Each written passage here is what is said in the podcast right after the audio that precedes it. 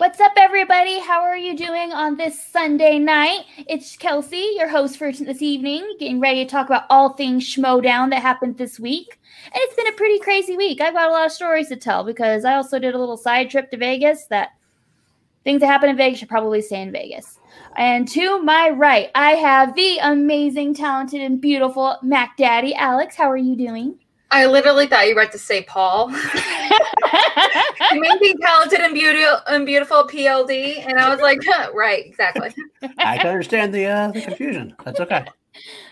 But I like how you said, what happens in Vegas, stay in Vegas. But soon we're going to talk about it. I mean, it doesn't stay in Vegas very long, but it should stay there. All right. And below me, I have the amazing, the talented, the beautiful PLD. How are you doing tonight, Paul? I'm doing pretty good. I am being that guy. I'm wearing my own merch on the show. As you so should. The kind of show I usually do. I'm not going to lie. I wear that, do that pretty often. That's because they're comfortable. They are so soft. I like to work out in mine. Yeah. Like really consistently. Yeah. And maybe one day someone will come up to you and be like, what is that? And you can be like, well, good sir. Wow, let me tell you about it. Well, you know, after this week, people are going to come up and tell us how cool they are and how they listen to it. Because then we did have that big piece of news happened this week on our channel. We got over 1,000 subscribers. It happened, guys. We got over 1,000 subscribers. It happened. C2A 1K is no longer. Now we have dreaming. C2A 2K or something. I don't know what's going on. But C2K 100K. I would like to thank Christian Harloff for NSCN Live for that last little push there. Little nudge we needed. That was very nice. Yes, cool. We appreciate it. And now we don't know what to do with that responsibility of having 1K. So we're figuring that out. Yeah, guys, you know, I said, like, now that we can do, do super chats and Streamlabs and all that stuff, like, it's kind of easy when a channel has, you know, one person or, like, say, like, it's the Adams brothers, it's two brothers who live together. We have 11 people on our show. So we have to get us all together and figure out what the hell we, how the hell do we do this? So what the hell do we want to do? And getting us all together, oh God, that's dangerous. Yeah. Well, that being said, not all, like, everyone has individual roles. So some people are much more active than others, obviously. Like, I mean, I don't want to go into specifics, obviously, but I mean, like, some people, their focus is doing X, Y, and Z. And other people, it's X, Y, Z, A, B, C, and D. Kind of thing. So it just depends on your availability and a whole bunch of things. So it's a little bit different for everyone. Yeah. Yes, because we are starting that process. It's just we are figuring it out. We are figuring it out. And Action Cat Kylo is trying to attack my computer. It's fine. All right. Well, starting out this week, some interesting stuff happened. I mean, we did have the Atlanta matches go public, but we kind of already covered them our last episode. So we won't be talking about them probably again. But on Friday night, there was a little show in Las Vegas that had a bunch of Schmodown people involved in. It was Mark Ellis had a comedy show, and Kaiser and Makuga and Ken all opened. And it was fantastic. It was worth the 5-hour drive to and from in one day. Yeah. Wow. That's quite a bit of a drive for a comedy show. I'm not going to lie. I don't know if I would have made it. Yeah, I drove 5 hours, watched the comedy show, then hung out for, you know, a few hours afterwards with people, and then drove back. I'm not going to lie. I would have been like, fuck that. Also, I got home at 9:30 in the morning. I don't like road trips. I don't like being in cars longer than like 2-3 hours. I just don't. I get it. I'd rather fly. It was worth it, though. Kaiser's set was amazing. I am so glad I got to see it. Very good stories. He was super funny. Great conversations with him afterwards. And then right before his birthday too. Yes, absolutely. It was great. Like, come on, birthday party in Vegas. You know, it's fun. And then Makuga crushed it. Like, everybody was saying Makuga crushed it. It was awesome. And then Ken, of course, was hilarious. And then Ellis. It was some of the same material that I had heard in Atlanta, but somehow it was just as funny, if not funnier, the second time hearing it. So I laughed my head off. So it was great. So if you have not seen Ellis do a live show or any of the other people who did, please do, because it was worth it. I definitely would have come around here. So I think it's going to be, I mean, that many people, that many cool things. Absolutely. Yeah. And of course, Go ahead. I was going to say, and too much information. I've lost 20 pounds, so my drinking tolerance has gone down. So I got very drunk on 2 glasses of wine, like embarrassingly drunk on 2 glasses of wine. I was wondering if you're going to bring that up, because I was going to say, we did say Mikey 2 beers on a show after one point, and then we're going to have to go Kelsey 2 wines. Kelsey 2 wines, because I used to be able to do 2 and be fine, and I did 2, and I was not fine. I sleep in my car before I could drive home. So I took a nice nap in my car. Girl, I feel you. Now, if it was 2 glasses of wine, that's fine. But if it was 2 claws, then we'd have a problem. Yes. Yeah. No. Then I'd be like, okay, well, we need to get your tolerance back up. I demand it on screen at all time. I'm sorry. I'll block it. Yeah. So now I'm resting my liver for a little bit so I can be good from Houston. Gotta prep yourself. Oh, God, FOMO for that. You can't talk about Houston. You can't talk about Houston. I gotta go leave for a little bit before we talk about Houston. Oh, and that was another person that was there. He didn't perform, but Mark Riley was there, and so I had a great chat with Mark. Mark is one of the nicest human beings ever. It was so fun. Thanks, Joe and Carl, for sticking around for a little bit. We did go a little bit late tonight, but yeah, in the action, guys. Oh, thank you so much for dropping in, Carl. Yeah, we appreciate it. All right, well, that's all I had about talk about Vegas. So I guess we can move on to a certain match that happened yesterday. It's kind of a deal for us. I didn't mean to make you cry, Paul. I'm sorry. I'm sorry to remind you so soon. It's very soon. It's way too soon. I had a very hard time with that match because I loved everybody involved. I didn't know who to root for or against, and so I just watched. I was rooting for Clark on the desk. That's who I was rooting for the whole time. Like, yeah, go Clark. We love you on the desk. Awesome. That's where my attention was, because otherwise I didn't know what to do. Well, it was definitely an entertaining match. I'll give you that. Chance, I gotta say, Chance was the winner of the night. He actually had the best match of the night. That's the main reason why Corruption won.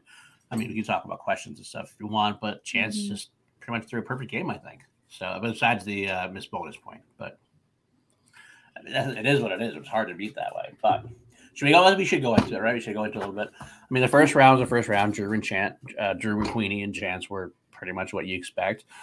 Mike did seem a little rusty in round 1. He was not at his A game. He had like only 4 or something like that. Like 4, maybe 5? Like 5 or 6. I can't remember the exact number. Yeah, either way, it seemed like it continues to prove to me something like that Ben Bateman has said before, is that he's amazing in IG. He does do pretty well on teams, but that's the reason why he's not always hitting the high notes in the in singles. Because he's not a great first round player. He's a great teams player, but he's not a great singles player. Andrew Guy, on the other hand, also proved something, I think, in this match. And his round 1 was pretty good. I think he got 7. He got seven out of 8. Yeah, so he was almost spot on. That's pretty damn good. Great. Andrew Hale is saying that Mike got 5. That does sound right. I knew that does sound right. So, so I was that right away from the first round. I thought that's a great start to the match for the family, because my honestly opinion before was that if Debonair could beat out KO in the first round, then the family would probably win the match. Unfortunately, I was proven wrong, but that's okay. Do you have any thoughts about round 1? It's pretty standard all around. I mean, nothing particularly interesting, honestly. Well, then we should touch base on round 2 then, huh? Yeah. Well, my thing about round 1, just 2 quick points, was I feel like Drew... People need to stop Drew Guy. People need to stop sleeping on him. He is a strong, solid competitor, and I feel like this round 1 was good proof of that, because he crushed it. And then I also, even though Mike didn't do as well, I do feel that he's gotten back in the groove. Like after seeing what happened, like Spectacular and things like that, I was kind of worried like how he would be coming back into playing. And I didn't feel the same thing I felt watching him in Spectacular for sure. He felt renewed. He felt like he was going at it. I thought he was funny. That's what I took from him. I felt the opposite. Really? Honestly, I felt like he was rusty. Well, And then Laurie's attitude. I definitely agree. A lot of it is psychological. I mean, just like any competitor, I feel like 90% is psychological. And a lot of times these competitors are overanalyzing, you know, they're overthinking certain things and, you know, they're second guessing their abilities essentially. But I mean, like, I know for a fact he can do better. He's talked about it numerous times. He's like, yeah, when I'm good, I'm great. When I'm bad and I'm overdoing it, it shows. And it's very obvious. Now, that's not to say he didn't do bad overall. It was just very clear in the first round. He was like, he's trying to pull himself out of the water at that point. So. I will say what he wasn't weak on was he definitely doubled down on his heel character. Yeah. Like, yes. He seemed like more... even more heel than he's ever been. Like he finally, and almost like it's almost like I remember he said before that he had a hard. He struggled with the heel aspect a little bit in terms of because he always wanted people to love him, and so when he didn't love it, it was kind of weird. So he kind of went back and forth. He this time just doubled down. He's like, I don't give a fuck. I'm all out heel, which was actually good to see. I mean, that's what if you're gonna be heel, commit to being a heel, and that's I think I will give a lot of credit to Shannon Barton because like Shannon.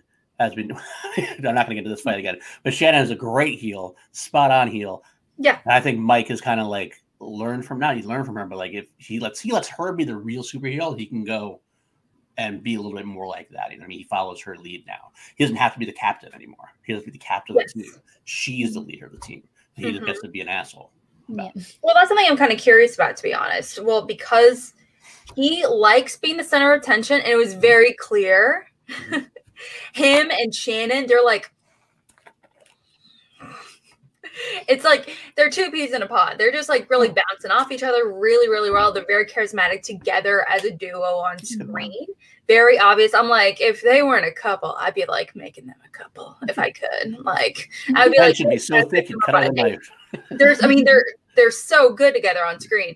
Now, I'm not gonna lie, I do feel like the real VIP of this match was actually the lollipop. Heel accessory of the year coming in hot, you know. But I do feel like he was rusty at the very beginning. It just comes down to when they were transitioning to second round, it seemed very clear just based on his face and body language, you know, that he was just like, you know what, fuck it, I'm trying to reset. We're going into the next round. Yeah, with Chance.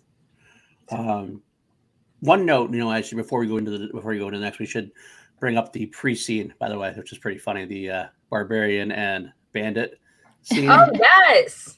I really want the Band-Aid Brigade to become more of a hashtag now. If I can't have Bagel Boy, I'll have Band-Aid Brigade instead. I don't get the whole Bagel Boy thing. I really don't. What don't you get about it, though? I was like, well, I was like, I don't get it. I feel bad. Like, I get the story behind it, but I'm just like, who cares? That's like the mindset. I'm just like, who cares about a stolen bagel? Like, no, I think honestly, the funny part was, I mean, like it is about funny. It. Like, you got annoyed about it. Like it's almost like that situation where you're in high school. It's like you let somebody know something bothers you. Like people are gonna double down on it because that's what you do. Like if you don't talk about it, it kind of almost would have gone away on its own. I think. But it's just what happens. So it's part of the thing. But I don't know.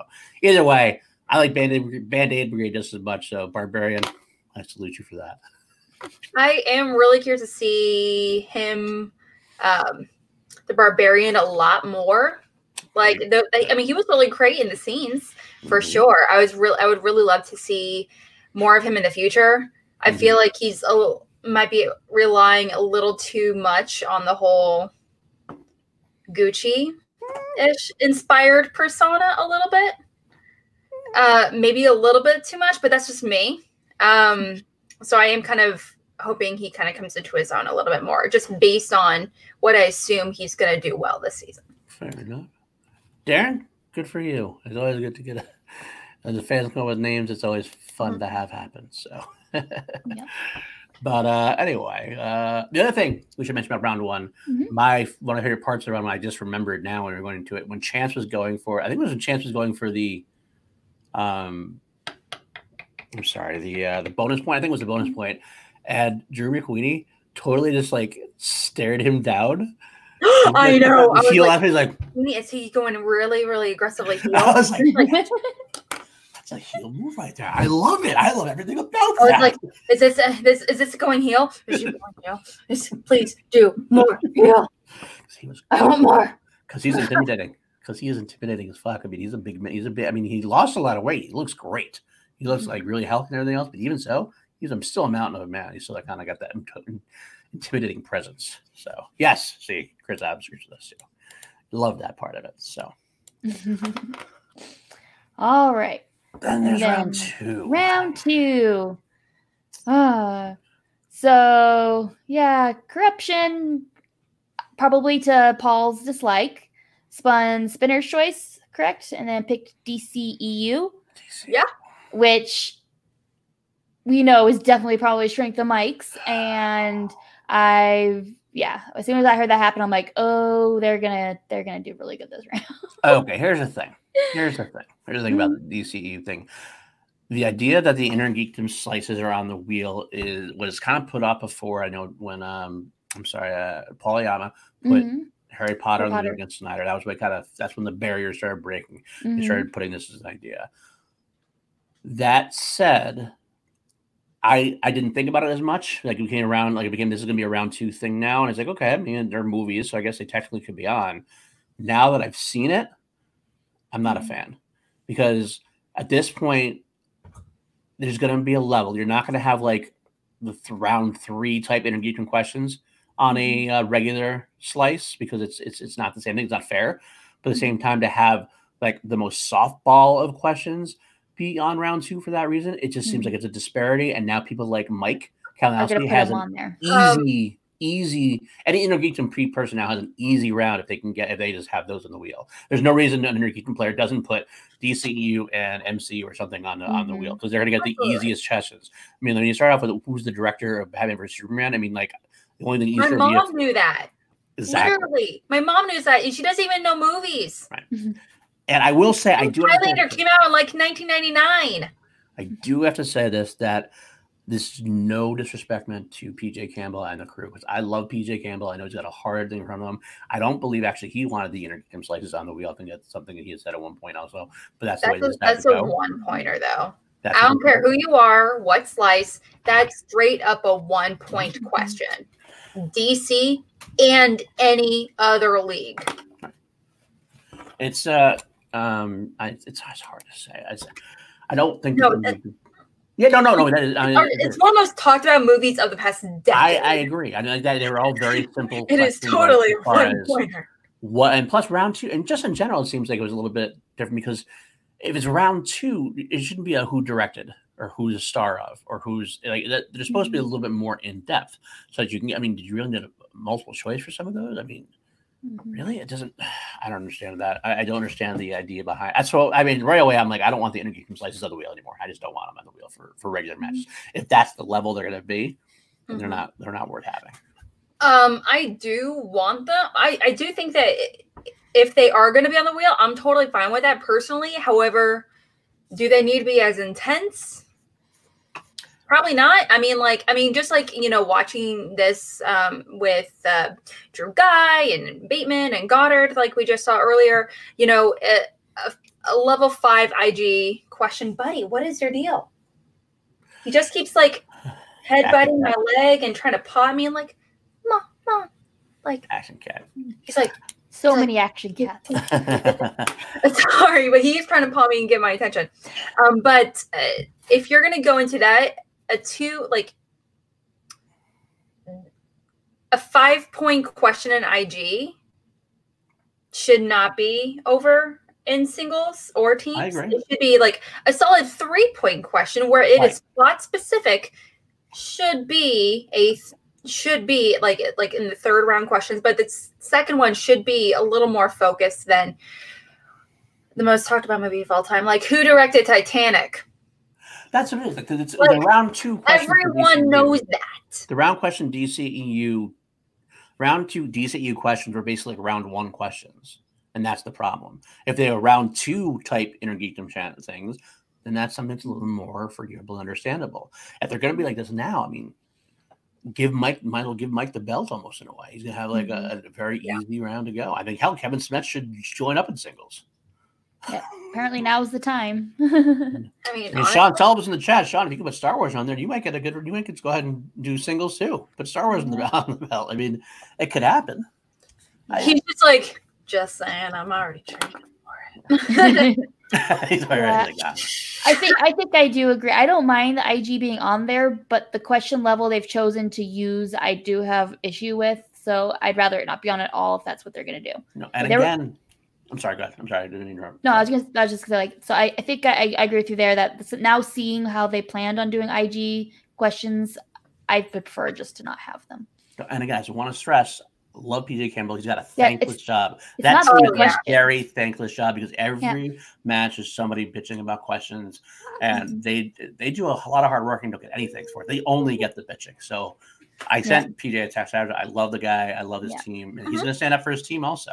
So, I mean, more power to him, TJ. Yeah, but it's a discussion to have. But also, like, the questions themselves weren't bad questions. I just feel like they were possibly miscategorized. That question in particular, like, none of the other questions where I'm like, that can be easier, sure. I mean, DCEU movies in particular, they're much more popular.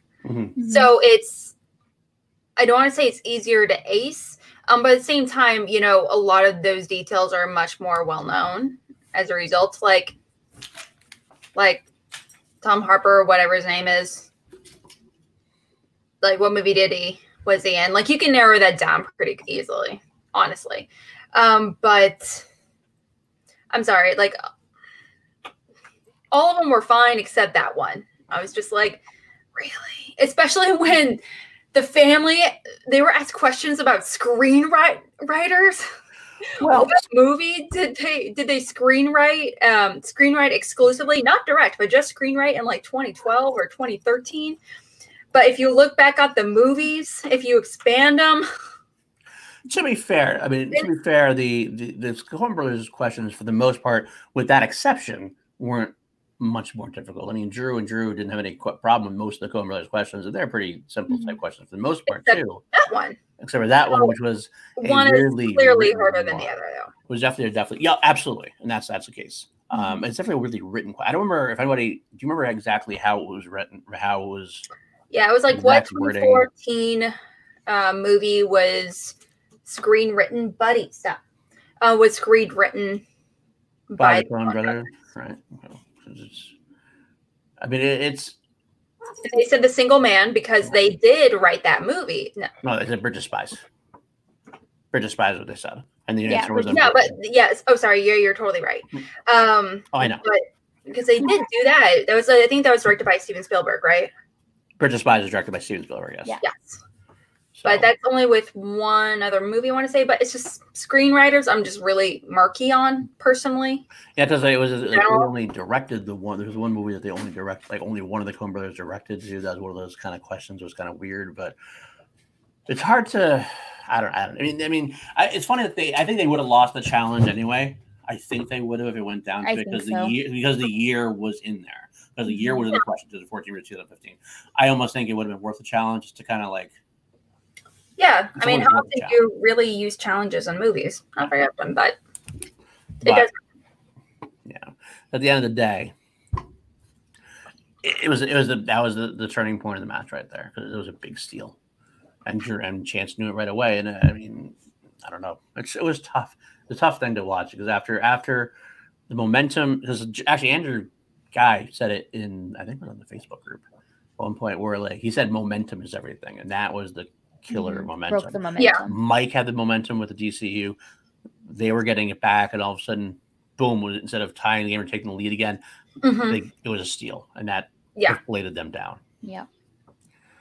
So then, is that anything else about round two?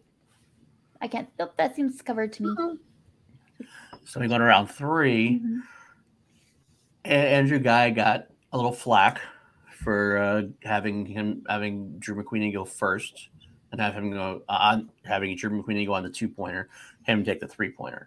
I am one. And, I'll say this real quick because I saw this earlier. Yes, it's really quick. And Anthony Piccarelli is in our chat tonight. He is the one who was on Facebook saying he was going to live use an event. He was nervous because he has never been anywhere.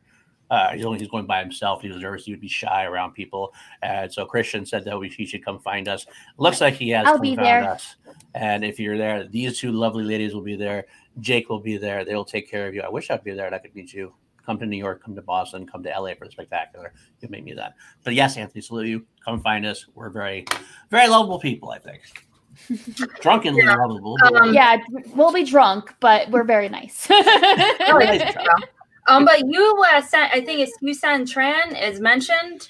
It was the 6th #1 contender match that Guy has lost. So I'm wondering if it's Drew is someone who I'm sorry, go ahead. You act like you're done. Guy is our Lord and Savior. So, you know. What's that? You know, but I mean, obviously there is sadly a pattern. So I'm wondering if it's just the pressure, if it just comes down to the knowledge. When he does good, he's great, you know. So I wonder what's kind of causing a little bit of iffiness, lack of confidence, I mean. I will say that Drew is someone who does get in his own head a little bit. I know that in the New York event against RMB, we were all like sending him texts and like talking to him and saying, you got to get out of your head now. And it did, it worked, because he was worried about, that was the case where he was in the Dan Murrell situation of the Drew versus Murrell, where he was actually Murrell in the situation. Like if he lost to RMB, it would have been like, amazingly pathetic for him or whatever. So I know he does get in his head. However, with the performance that he gave during this whole match, I don't think that can be solidified because he did not lose the match. He missed the one question in round 3. That was a tough question for him. That's going to happen. That's not a choking thing. That's not a getting into his own head, because he didn't lose because he didn't miss something, because sometimes there's been times where he's like missed something, but and that's caused it to be like a snowball effect where he missed more later on because his head was on. He didn't miss something. The only thing he missed was that 1 3-pointer. Yeah. I mean, I guess you could maybe argue that his head was on the round 2 question versus spies and stuff, but I don't think so. I think that Andrew Guy played the best game of his career so far. I think he did amazing. I really do too. It just happened to be that Chance through a perfect game. Mike got DCEU. Yeah. And sometimes is the way the cookie crumbles. They scored 31 points. It's not like they were destroyed. I mean, the Corruption scored 36. They tied the record. Yep. Yeah, absolutely. It was a very strong match. Like, I was in the comment section of the action stream commenting when they were talking about Chance and how strong he played. That, like, we've seen personally, Chance studies constantly. Like, while eating dinner, he's sitting there studying, like reading note cards. Yep, he is very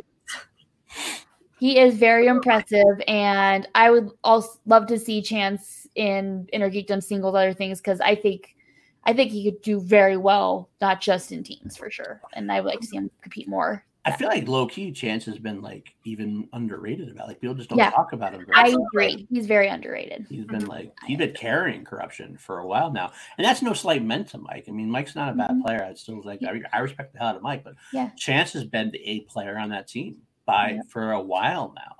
Whereas, I mean, Mike is best suited for Intergeekdom. Yeah. Well, I think they both have vastly different strengths, obviously, and that's what makes them balance out so well, but also their chemistry was great. I mean, like, throughout this entire match, I mean, they, like, there's, like, points where they would be, like, okay, this answer. Like, they were, like, constantly. So it felt like it was rehearsed almost. Where versus a lot of other teams, they don't really have that chemistry right out the gate. Right. Absolutely. Obviously. But that comes down to, I think, Corruption, outside of the Real Rejects, is the longest consistently running team that we have right now, outside of, like, as that resulted from Anarchy. Yeah, I'll agree with that. Bye, Larry. Everyone in pain, we like you. Love us. That's right. Bye, Larry. Say hi to Lindsay for me. Yeah, say hi to Lindsay, definitely. Chance at actually 84%, despite that 2-3 record. It's true. It's very true. So I wonder what his next competitor will be. In singles, I don't know. It's a good question. But so we go back to the round of three questions. I mean, obviously, Drew, everybody knew. I mean, it was because of biopics, and Andrew Guy is not well known for biopics. That's why he let Drew McQueenie handle it. So they're giving the easiest question, easiest biopic question ever of all time. And you could tell once Drew Guy's like, yeah, fuck. Yes, founding fathers and Who's the Boss also came from Anarchy. That's true. That is true. So they are still together. Actually, for some reason, I thought Corruption came before. That makes no sense, but that's what I thought for a minute. But either way, so I felt bad because you could tell Drew Guy do the question, and once the 80s came up, and it was Drew McQueenie getting. It was just awful at that point, and there was no coming back from it. They had the nice pull for 5. Then let's talk about the Corruption 5. They totally did a Bateman. I think Chance knew it right away. They totally did. Chance does not know. Lindsay says, I won't talk to him until after Schmodown. Welcome, Larry. I appreciate the commitment right there. I appreciate that. She's a professional. She knows how to handle.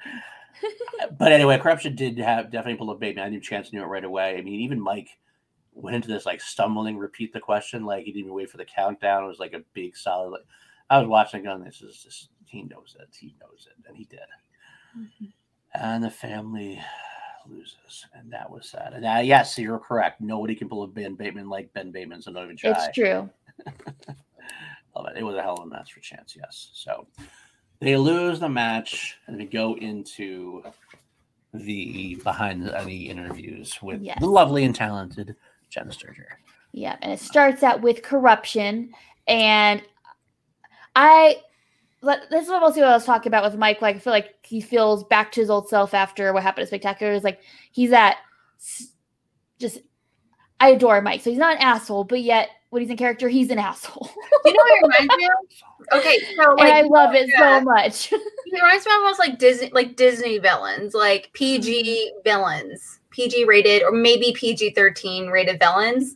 Like if there was like a villain at a theme park, like Maleficent at theme parks. She's like evil and conniving at the same time, but she's still fabulous. It felt like that.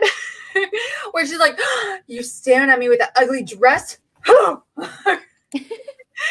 like that. It really did.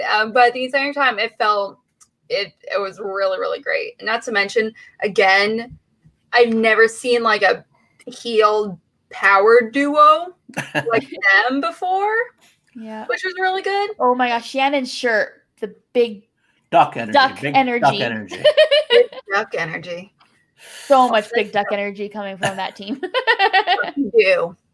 Alex was all about that because she's definitely got big duck energy. Yeah, Alex definitely has big duck energy. Come at me, bro. Yes, Kid Portality rundown is good. I just threw it up there because I like to bust Frank's balls every once in a while. So me and Frank are good. It's all in good fun.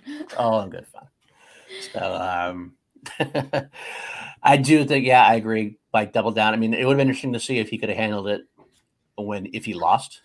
That's always been one of Mike's issues too. Is like, can he stay in character, like when he loses, and when he wins and when he loses actually. But him winning in this fashion made it easier for him to stay in that asshole mode. So yes, it's good for Doc. Yep, that's what the shirt said. Again, I'm sticking by it.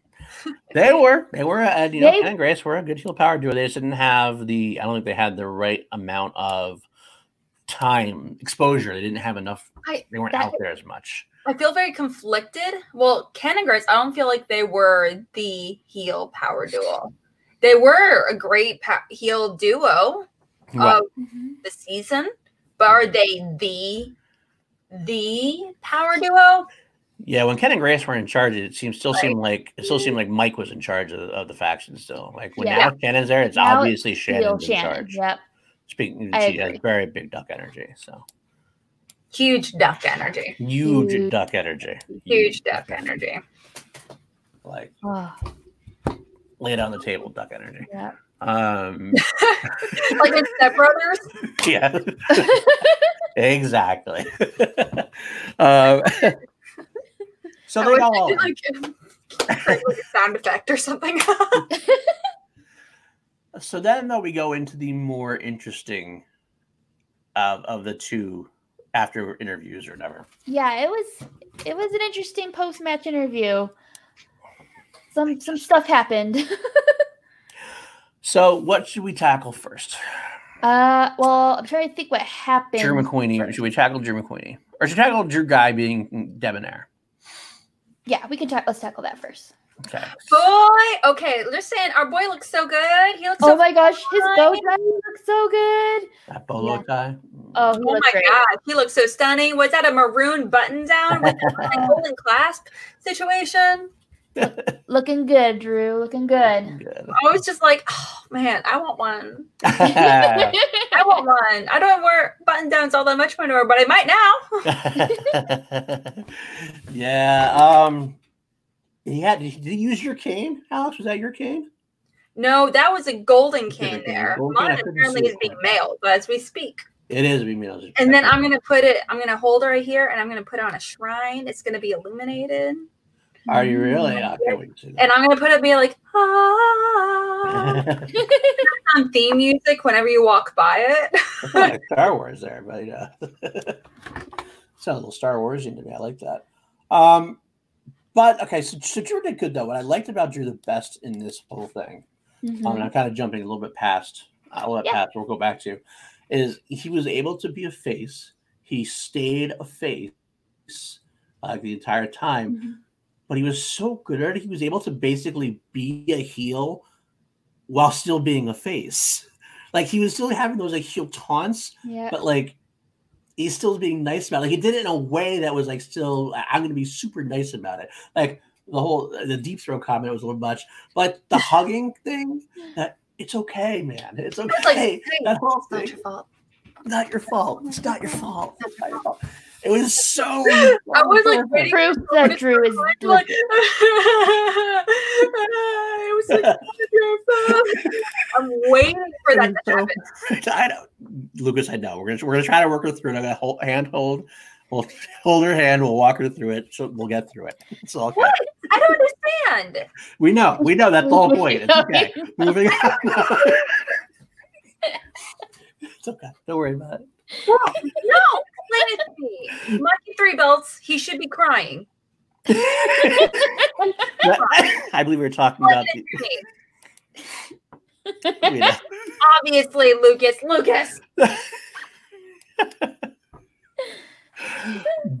But anyway, it was nice that Drew and Kalinowski had the nice little back and forth with each other, but Drew stayed very nice hugging it out. I love the aspect. I think you can explore that.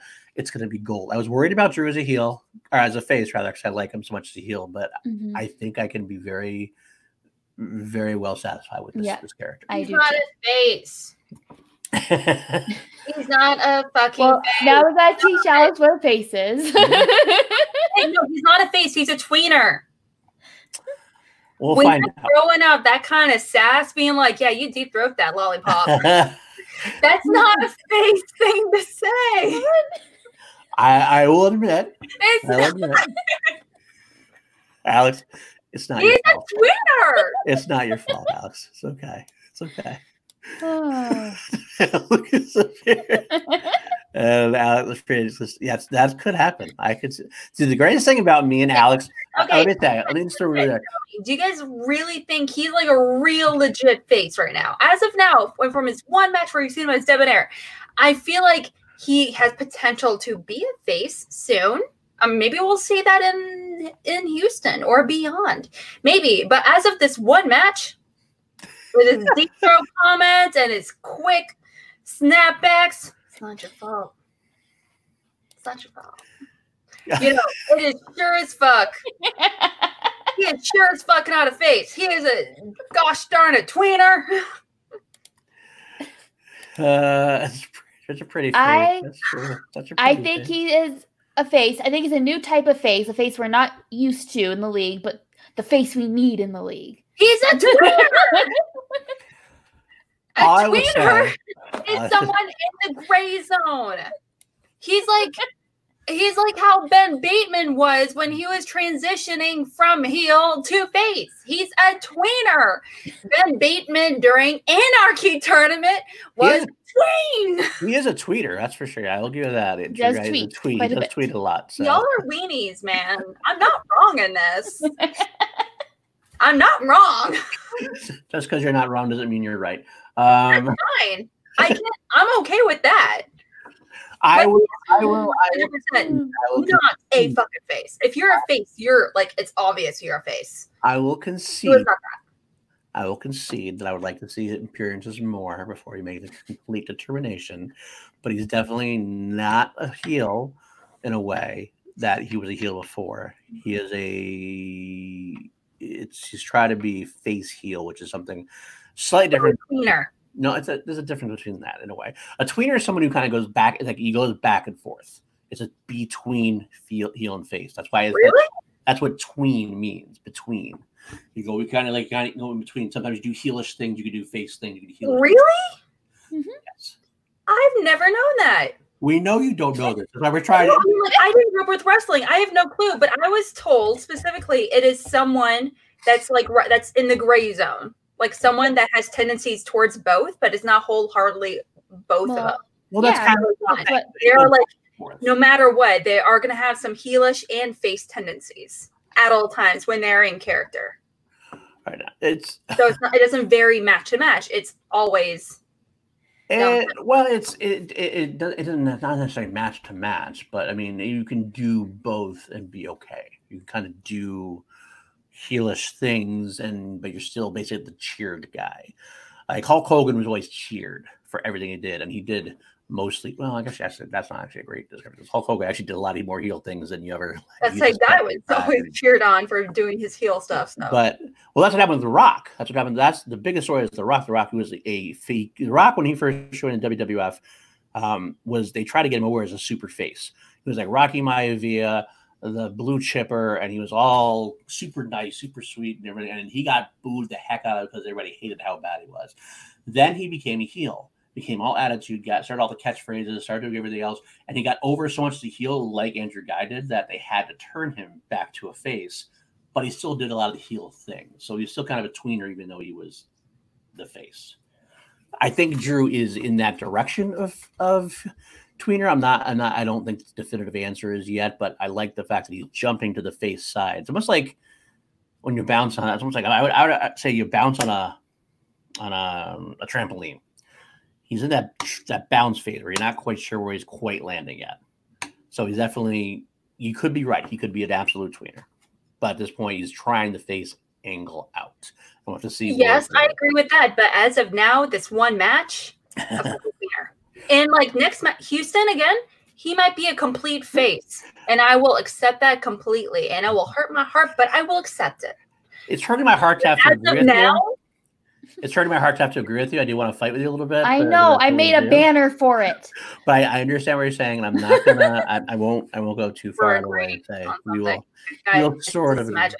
This is a little magic. We lost all our viewers, guys. We had so many. Everyone is like.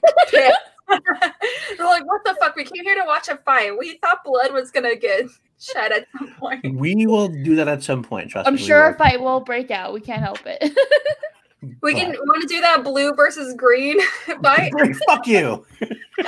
Blue is a great color. Fuck you. But anyway, yes, Kelsey does have a banner for pretty much everything. Yes, she's done that pretty well. I'm trying to be prepared. Okay. Well, that means we do have Drew versus Mike in Houston. We should probably do you want to talk about that first, or do you want to go into the other news from the we can just talk about Houston for a bit. All right, let's go to Drew. It's relevant. All right, because since we were kind of going, we had Drew versus KO in Houston. I think this is going to be an awesomely fun match. I do think that Drew and Mike are going to get into each other's heads. You already saw them trying to get into each other's heads now. And yes, Daddy, C2A is probably more tweeter than we were. We were a heel group. Now we're a tweeter group. Speak for yourself, I'm a face. You are not a face. You are definitely not a face. You are definitely not a face. Guys, I'm a face. You have a face. That's about all you got. I'm a face. We're faces. You put on your face before you come onto the show. That's what you always say. So. Drew versus Mike. In the wrestling ring, so I wonder if there's going to be some kind of wrestling angle, because that's what they had last time, and I hope there is, because that was the best part about Houston's match, the whole Titantron, the locking out, getting into the ring. But I think, how do you think the match itself is going to go? Because I think, I will say that I think that a lot of people are assuming that Mike is going to kick guys' ass. I do feel like that's the overall feeling that that's what people think are going to happen. I can see that, but I think as we kind of talked about earlier, if Drew doesn't get in his head, I think he's got it. I think he really does. I think he's actually a stronger Steelers player overall than Mike is. But if he stresses and misses a couple of questions, either because he doesn't know them or just drew a blank, stuff like that, and gets in his head about it, then yeah, Mike might win. But I think just knowledge base, I think personally Drew knows more in singles. I think it just comes down again to luck, honestly. There's a lot of luck. Because,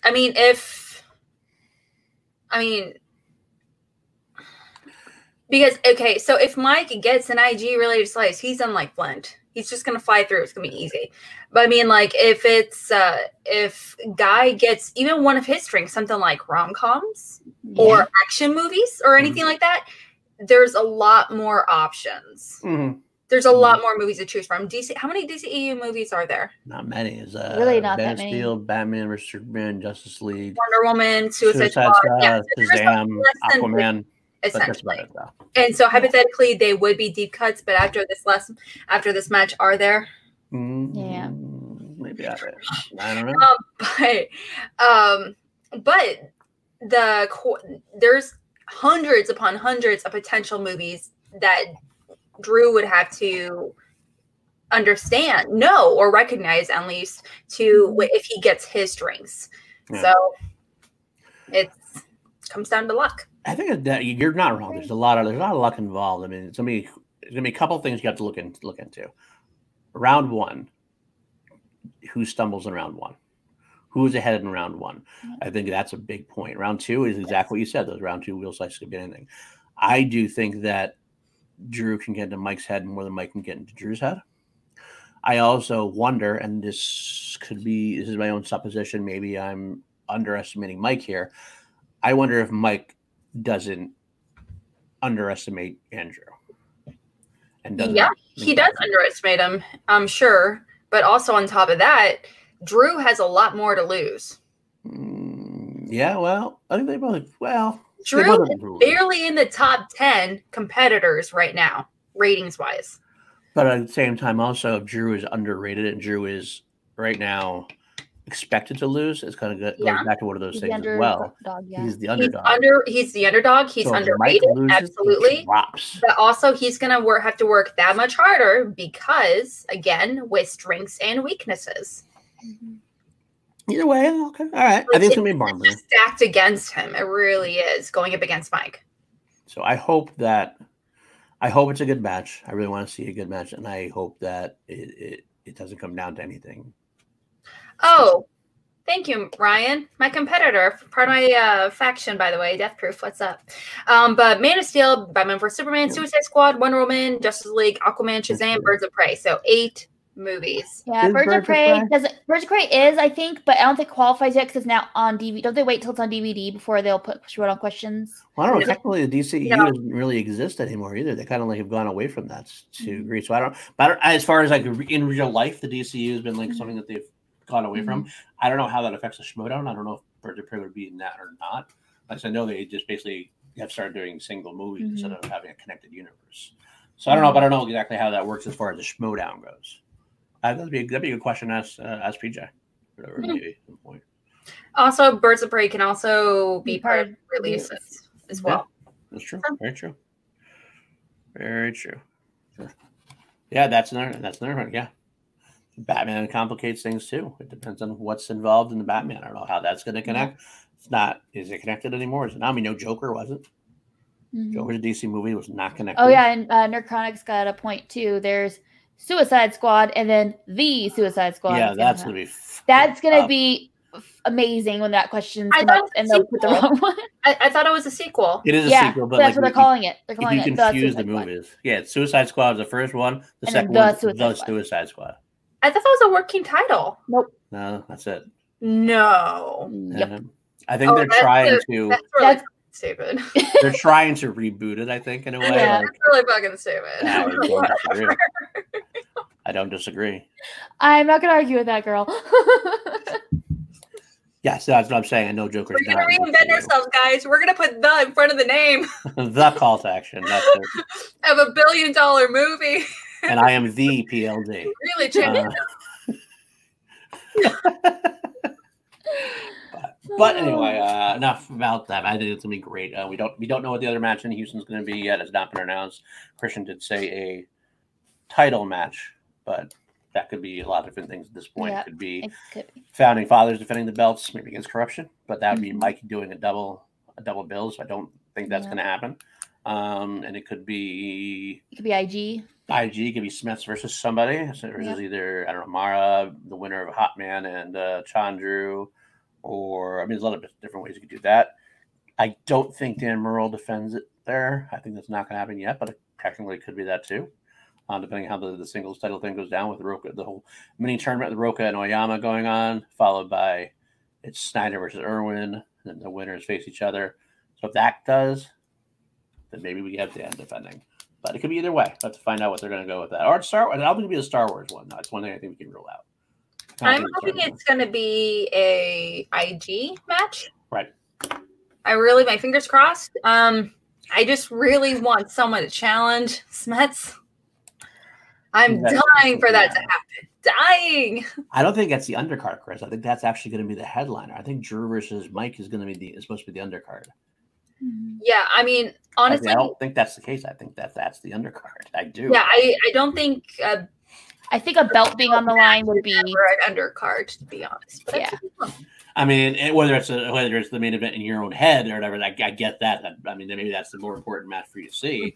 If that's up to you. That I get that too. But he keeps saying that. Is that officially actually said that's the headliner? I don't think that's because that makes no sense because a belt would be on the line. So why would you make the belt an undercard and just an old rivalry match the main thing? Right. I don't see that, but I could be wrong. Well, that's very true. Also, that's always true. But you're totally right, babe. You're totally right. I'll give you that. Yes, the call to action live. That's what we said. But anyway, so. Besides Houston, going back to the Corruption family match, we do have the other big piece of news that drops. That I was shocked about. Yeah. Did not see that coming at all. Drew McQueenie retiring. He pulled Andrew Guy. And I don't have his number. No. I can't call him. We need to drunkenly call Drew McQueenie. Who's got his number? I can't drunkenly call him. So somebody send us his number. So we. No, I feel like I'm hoping this is story. I don't think he retired. Fingers crossed he doesn't retire. I just love him so much. I feel like he's just like right on the edge. I'm hoping he's just going to become like a free agent or something, or it's going to be in story where, or there's going to be like a clip where he disappears for like a month or something, and you get Sam Levine like finding him somewhere like in a library or something, like what they did with Ron Harris. Yeah, and Winston. I'm hoping it's going to be something like that where Sam's like, man, we're going to get it to you. I know we've made you promises, but it's going to happen. You have to trust me. That conversation needs to be had. And I'm hoping that's going to be part of the story. So, I just can't picture Schmodown without McQueenie. He's always been there. It's weird. It's possible that it's just a temporary thing in terms of maybe McQueenie had something going on, or he had something that he had to leave for whatever reason. Yeah. Yeah. Me too. Perfect. Me too. And I just saw this earlier on. I think Robert said that it is going to be Mike versus Guy as the headliner. He said that on Facebook. And if that's the case. If that's the case, I don't think a belt is going to be the other match then. So I didn't see that, but that could be the that could be the case. Because there's corruption. Economical wise, it does make sense, but I know the players don't like to do double matches, especially live events. That's what I've heard. So I don't know if I think it's going to be the way. Long time to see Bateman. So, well, either way, it doesn't really matter who it is. But going back, so now we're talking about Drew McQueenie retiring. It definitely was a, I think it was a bit sore. And I don't think he's really retiring for good. I just think he might have something going on that we don't know about. He did break for reasons. Of course, that I think Abby Friel actually said it best. Doesn't that set off the bells in everybody's head on the Action Army? That's still Dre playing somewhere. We got one person free. Can we get who's the boss out? We can reunite Team Action. I don't care how it happens. Let's make it so. Yeah, I don't think that's something we should realistically entertain, honestly, until we see who's boss lose a good three matches. I know it's not going to happen. It's just like, that. A girl can dream. I just know it's not gonna happen. Yeah, kids always want their parents to get back together. It's just part of what happens. So but that, if they're happier apart, man, I don't want them to come back. So that does lead into the case. Now Drew obviously has the singles run ahead of him with Mike coming in. Now does Drew get another partner? I think so. I think the suspects, and if so, who is it? I mean, the money of color. That's the easy option would be Janine. She was there with him that night. Yeah. She is ready for. I mean, they mentioned that she was going to be in the embarking for a teammate. But the question is that too easy? Yes, Riley. We are trying to. I have suggested it many times and has not happened yet. So, if you want to help, speak it into, what is it called? Like speak it into fruition or something? Speak it into existence. Yeah, I guess exactly. Yes. So it could be Janine, but is that also maybe a red herring? You put Janine out there, you make that happen, you throw in somebody else as like a swerve. I saw a lot of people in the chat mentioning the Crusher. I mean, she's retired, but she's also involved in that faction in ways, and maybe she's vocal about how she actively does not want to come back, though. But which I know, but also we never know like what's real or what's not. I think it's Janine personally, but I'm entertaining the idea it could be Cushing. Stepping back, there is some roads to get there. Obviously, Drew and Rachel were going to be a tag team in Anarchy at one point. That was going to happen. Didn't happen. They have both mentioned that they would love to have seen what would happen if that. They trained together actively for like several weeks, and they have great chemistry. Yep. So and I will also say that one of the reasons Rachel had said she left is like she said at one point that the game was going in directions that she wasn't a big fan of. She's not a big fan of the character stuff and all that kind of stuff. Now that we've kind of turned more towards a sports angle, it almost seems like it might be something that would have maybe appealed to her a little bit more. I don't know. And also, I honestly don't think so. I mean, I feel like it would be the exact opposite, honestly. It was it's absolutely going towards more the sports angle, but their thing is you have to be comfortable doing character at this point. If you're not okay with that to a certain degree, it's just not going to happen. Even Harloff says, like when auditioning competitors and everything, you can be really good, but you have to be great with your character. Yeah. But Cushing has been talked about being one of the greatest of all time, despite not having an active character. I think she's the exception to the rule with that. I feel like you know what I mean? Like they would be forgiving if she just wants to just do her thing. You know what I mean? Because she's with Drew in this instance, he's got the character thing covered. She just needs to be there to like be there. You know what I mean? Like, I will say also, like Ryan is saying, it's pretty clear Rachel's done competing. And supposedly I know the scoops. I don't know the scoops on this at all. This was just me entertaining the idea. Yeah. I do think overall that Rachel's not coming back. I overthink too. I was just like, not happen. I'm just having a discussion to entertain the idea. And I will say that I've seen the reasons why people might. There's precedence for it. That doesn't mean it's going to happen. She's not even technically considered an advisor, even though she kind of unofficially is. She's even vocal about how she doesn't even technically confirm she's an advisor to Sam on his team. Nice. Because he doesn't like, she doesn't want to be associated with them at all. She's liking this. She has like a million and one things going on. This is like the first things on her mind right now, considering everything that's going on. Okay. So it's not, so if it's not Rachel, and it is going to be Janine, because Janine, actually Chris Adams said it earlier in the chat too, as much as I love the color money, I wonder how good of a team they would be. They have similar strengths. They have a lot of similar strengths, I think. Yeah. They have a lot of similar strengths. Too similar, almost. What was that? I'm sorry, what did you say? Almost too similar? Yeah, I think it's almost, I think they are almost too similar to each other. I mean, I gotta be honest. He needs a Chance Ellison. He needs someone that's aces, like classics in 70s and 80s. Yeah. And here's the one I would like McQueenie. He needs another McQueenie. McQueenie, come back. McQueenie, come back. We solved it. There is a potential McQueenie on the team. Matt Atchity. Matt Atchity. No, he's not. He has the potential because he has the potential, knowledge. But he's also vocal about he doesn't have the time to dedicate as much studying. He says, he's on numerous interviews. He says, I would love to commit to more stuff. However, I'm not an active studier. 1, 2, I'm not going to be available just because of my work schedule. But looking at the other people on the team, we have Ken Knapsack, the Hurricane, Jenna Bush, Cameron Rice, and Jen Kemp. I don't know much about many of them. I know some of them have potential, but Matt actually has the pure knowledge that Drew would be able to latch onto and help out a lot. Because Matt's the biggest knock on Matt Atchity has always been his lack of gameplay. Drew has the gameplay. Guy can carry the gameplay aspect of that team if that were to happen. Forever. He's not a great player. Atchity? Yeah, no, he's a fine player. He's got a great player. He's got a lot of knowledge. You're knowledge wise. Yeah, but Smets has a lot of knowledge as well, but it doesn't really matter. Did you say that again?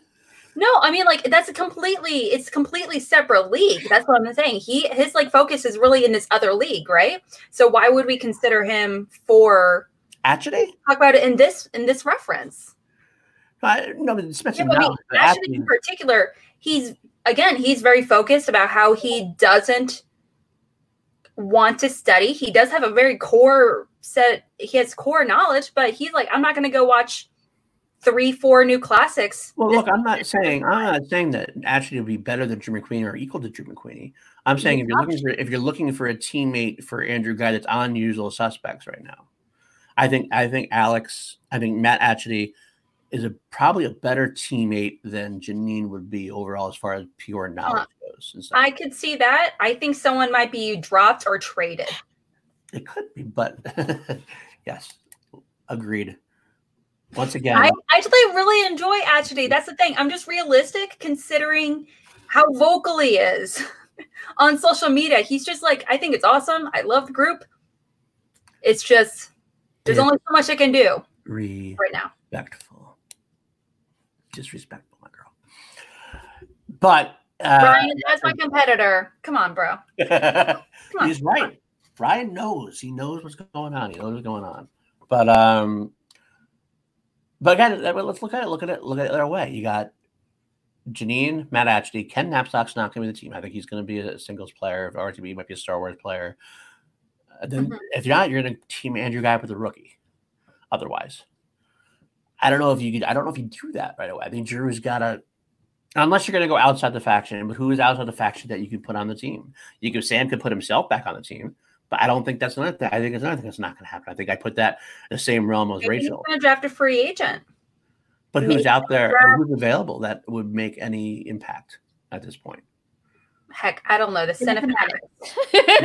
The Cinefanatics will make it a Chris or Robert, just saying. Yep. I like we did at the same time. We could have a trade. There could absolutely be a trade. Maybe it'll be a trade. That could happen. Well, I just feel like it's just one of the most realistic options right now. What? Janine or a trade? Or no, outside? I think a trade.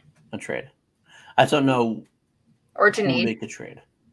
Usual Suspects doesn't have a lot to trade right now because they have the rookies, which are, I mean, every team has rookies, obviously. Who's a better rookie? It's kind of like, I don't really know which one you could trade for anything. I don't know. Bonnie was traded. I mean, come on. That's what I'm saying. But Bonnie was traded. Okay, but maybe he should hit up RMB. Let's see if we can trade a RMB has some solid players. If he's able to trade with for Ethan Irwin, Sean Sullivan with a knock there. I like that.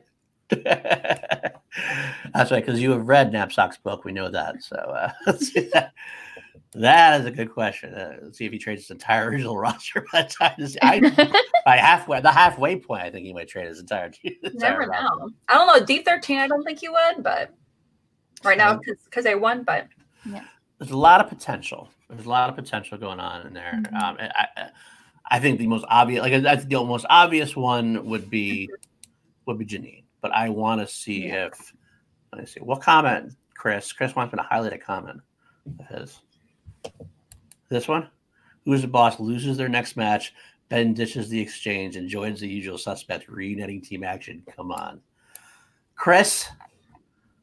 I think from your lips to the Schmodown God's ears, that would be phenomenal. No doubt. If he loses a handful of singles or something, hypothetically, I don't think that's going to happen. But, oh, my sweet baby Jesus. Can you imagine the first live event where they come together? Dude, I have been writing. Action would come out in droves. I have been waiting and writing this fan fiction ever since they broke up. Fan fiction, right? I have fan fiction.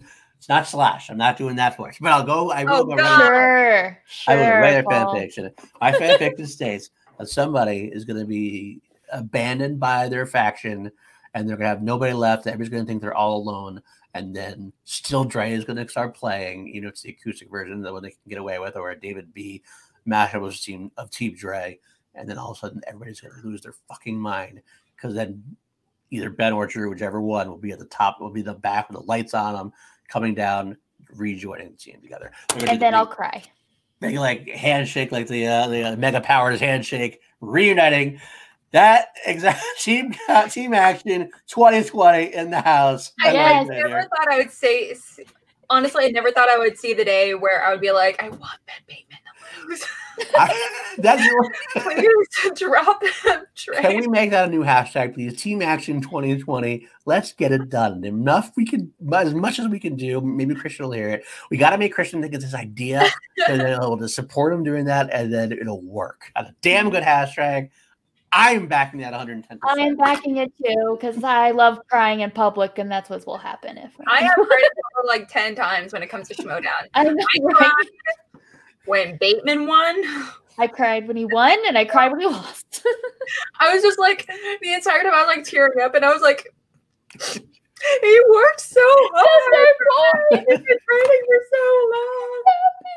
Yep. And we were like hugging each other. I even got moved enough in Spectacular where I didn't boo the hell out of Bateman. Yeah. I would have sucked. And then we just and then our throats just went raw from all the screaming we did against R&B. Oh God. Oh. Sorry, not you. Okay. First of all, how dare you? Excuse you. Trent, I like you, but boo-boo. Mm-mm. Yeah. You said, Trent, you're doing a weird thing here. You're actually uniting me and Alex. Yeah, you have brought the team together. That do work well in this in today's competition. And now you're saying as a team, it wouldn't work in today's competition? Let's calm that shit down. All right. But there's a question for you, actually. We were going to talk about that. In reality, who could Sam trade if in stock for Ben? Well, I think what happens is you trade Drew McQueenie at that point. Drew McQueenie comes back. He wants to win. You trade him for Bateman. That could happen. Potentially. That is 110% agree, Andrew. Yeah. You look at how far they went from their introductory match till 2018. Yep. Oh, I mean, yeah. Imagine 2018 to 2020. It's just quadrupled. They're. I mean, Ben alone has like become. Right. Andrew Guy had his best match in his career so far just the other day. He put it up against Ben Bateman, who just had his best match of his career probably the last month or whatever in Atlanta. Putting Team Action back together again, I will legitimately say that they would 110% be in the title. The only thing I would be worried about if they were to hypothetically come together as a team is I would want them to do better in individual decades and classics, because I know, I mean, it's like it feels like it's nearly impossible to ace classics unless you're Paul Oyama or Chance Ellison. But it's well, considering classics is what anything before 1969 and before, right? So that's like I think there might be some 70s might be in there, but I'm not sure. No, 70s isn't an individual decade. Oh, that's true. There's a 70s decade. 70s, 80s, and 90s are all individual slices. But before that, it's considered classics. It's really weird to think that like The Graduate is considered technically a classic. Yeah. Like, absolutely. Oh yeah, sure, I guess, but. Because I think it's like 1968, 67. Anyway, but... Oh, wait. One more thing I want to highlight real quick. Yes, I've grown as players, their partnerships with Mark and Drew. And Warrior is an amazing movie. I wish I had watched it earlier. Yes.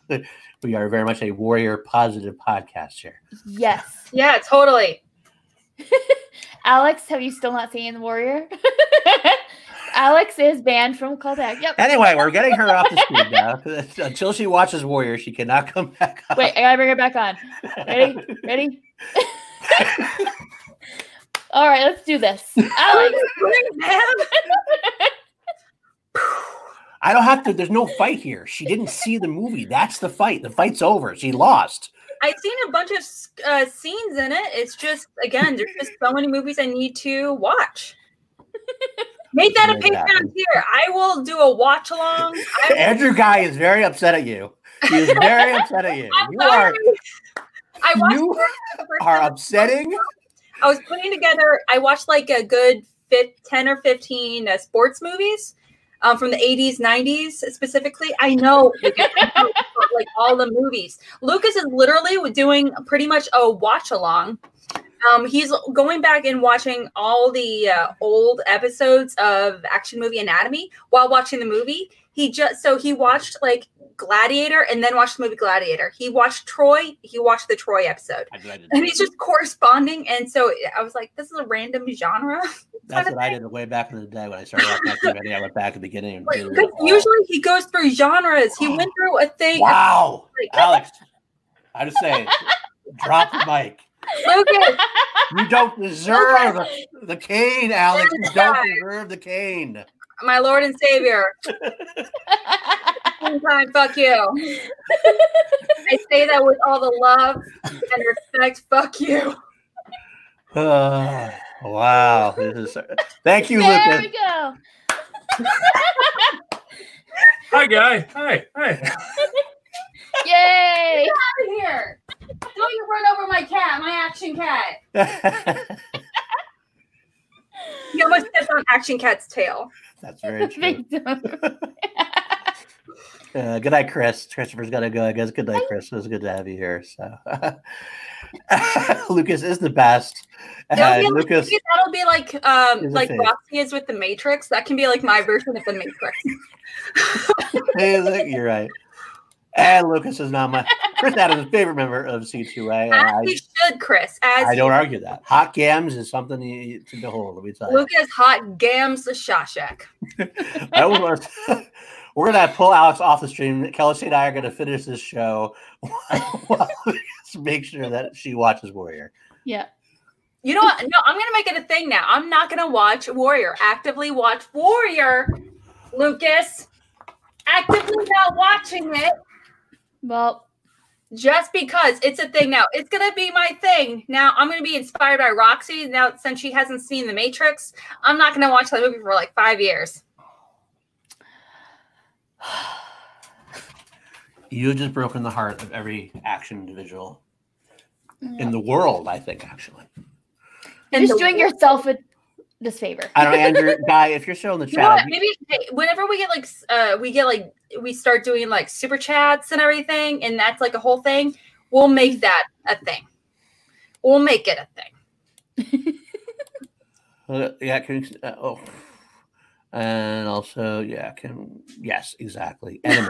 Not just a heel, an enemy. You're just a flat-out enemy. You said that they weren't good together before, so you already was a potential enemy, so. Oh, God. Anyway, we should move on. That's where the hell we're Yeah, I need to not think about this anymore. It's making me sick to my stomach.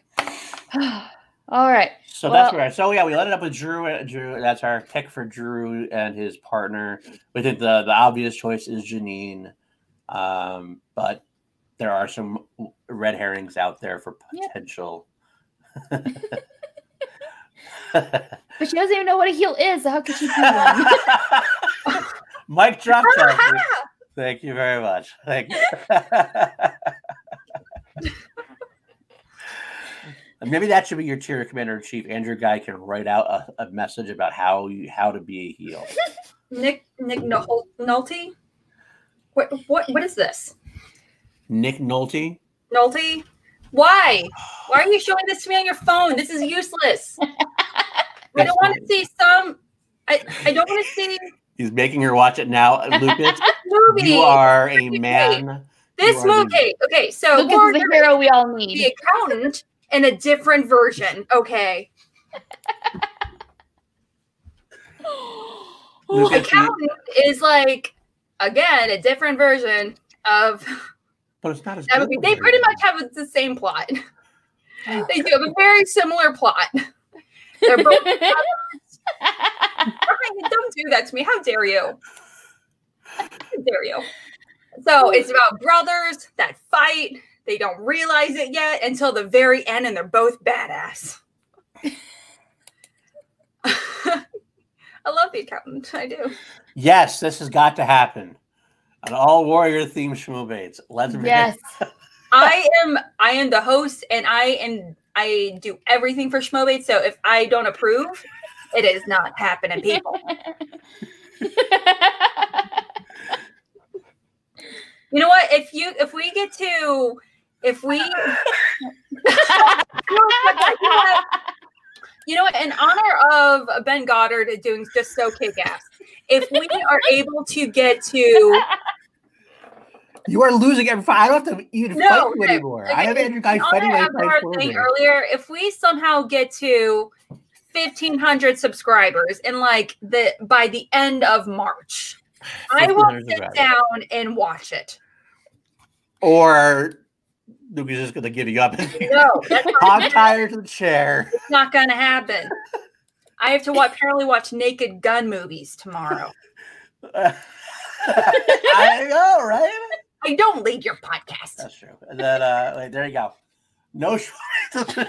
Other people to host it. Other people involved. Hey, I'm canceling you, boo. I don't you talking about. You'll love me. All right, Kelsey, we've lost the rails again. Wait. Before I have to, like, I don't know, do something harsh. Let's move on, because I like Alex. I want to keep her on board, but she's making it very difficult. Yeah, it's making it hard. It's just like the very difficult decisions, you know, when these two brothers and Warrior, they really go at it when playing football. That makes a little more sense. Like, you know when they football on different teams, right? At like the Super Bowl? That's what happens.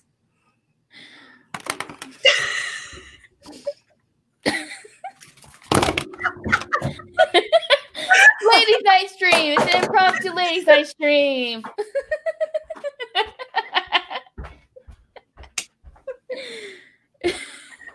Oh, God.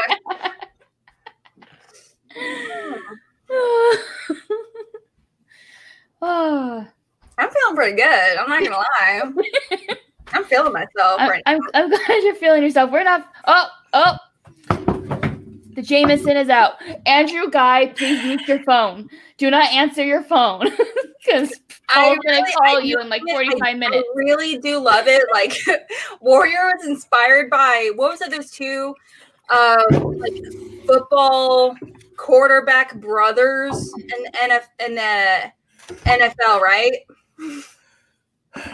Right?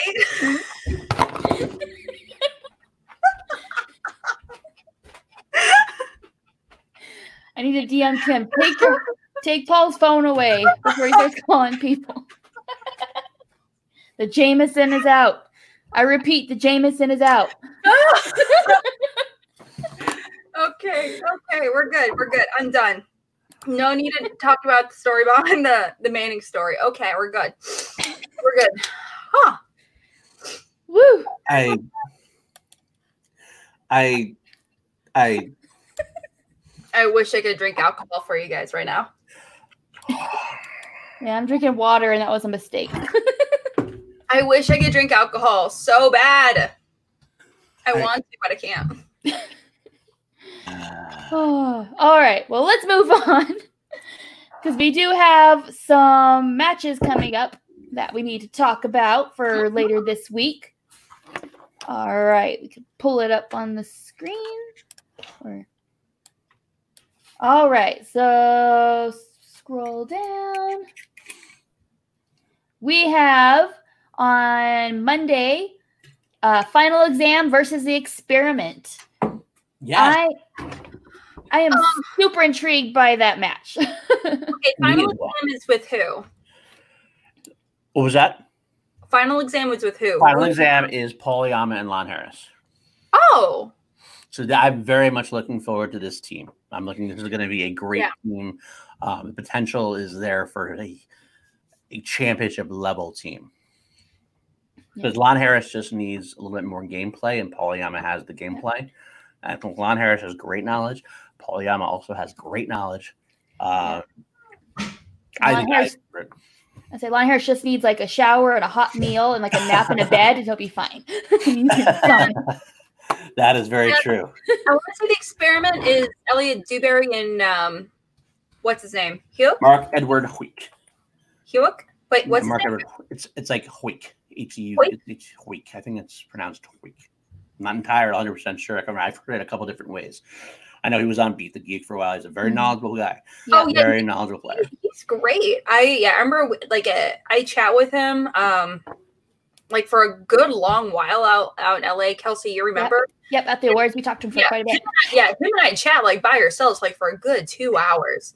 But he was not. I was asking about what his strengths were and everything. Yeah, that's true. I remember we chat like at the draft, and then we were walking towards the thing, and that took forever. We ended up walking past, and then we just hung out with each other at the restaurant place. Huick. Okay, there you go. Huick. That's all right. Huick. Thank you. Thank you for correcting me. But yeah, he was telling me like some of his strengths. I don't know if he was just kidding or not, but he seemed like he was. He's like, yeah, I want to do new age German cinema, and I was like. meanwhile, I saw like Shannon's face like right next to him, right with Shannon, and she's like, like I saw her face just drop a little bit. Like now, that's not to say again, you don't know that Crimson 94. You don't know if he's seen Warrior, maybe not. Everyone but you have seen Warrior. That's true. Kelsey, PLD. Even Kim has seen Warrior. Kim watched Warrior with me the other night. My kids have seen Warrior, so here we are. She did. I'm calling it a dick flick, but that's okay. That's out of here, right there. I said that's a great terminology. I've never heard that terminology before. Yeah, dick flick. Not a chick flick. That. It's a dick flick. But I knew exactly what she meant. Okay. Man, I like dick flicks then. Oh, whoa. Yes. Even Dan enjoys it. Weird out. I don't tell you, man. You don't tell us that you're gonna watch Warrior. I don't like movies where I cry, and I feel like I would cry in the opening scene of that movie, and I don't like it. I don't wanna. I don't. I don't like to cry. Warrior is big. Yes. The other day, yesterday, at the theater, and I was like, "Fuck this! I don't like this feeling." But anyway, but you're absolutely right. Huick has a great breadth of knowledge, and he can do a lot with it. I'm interested to see. I think the really key factor will be Elliot Dewberry. Yes. Yeah. Because he has the potential to be amazing. He's shown that. We call it a Dewberry for a reason. He's been kind of left on the Wild Berries bandwagon for so long that he never could really take any kind of next step. But if we get him on a fight with someone very knowledgeable like Quake.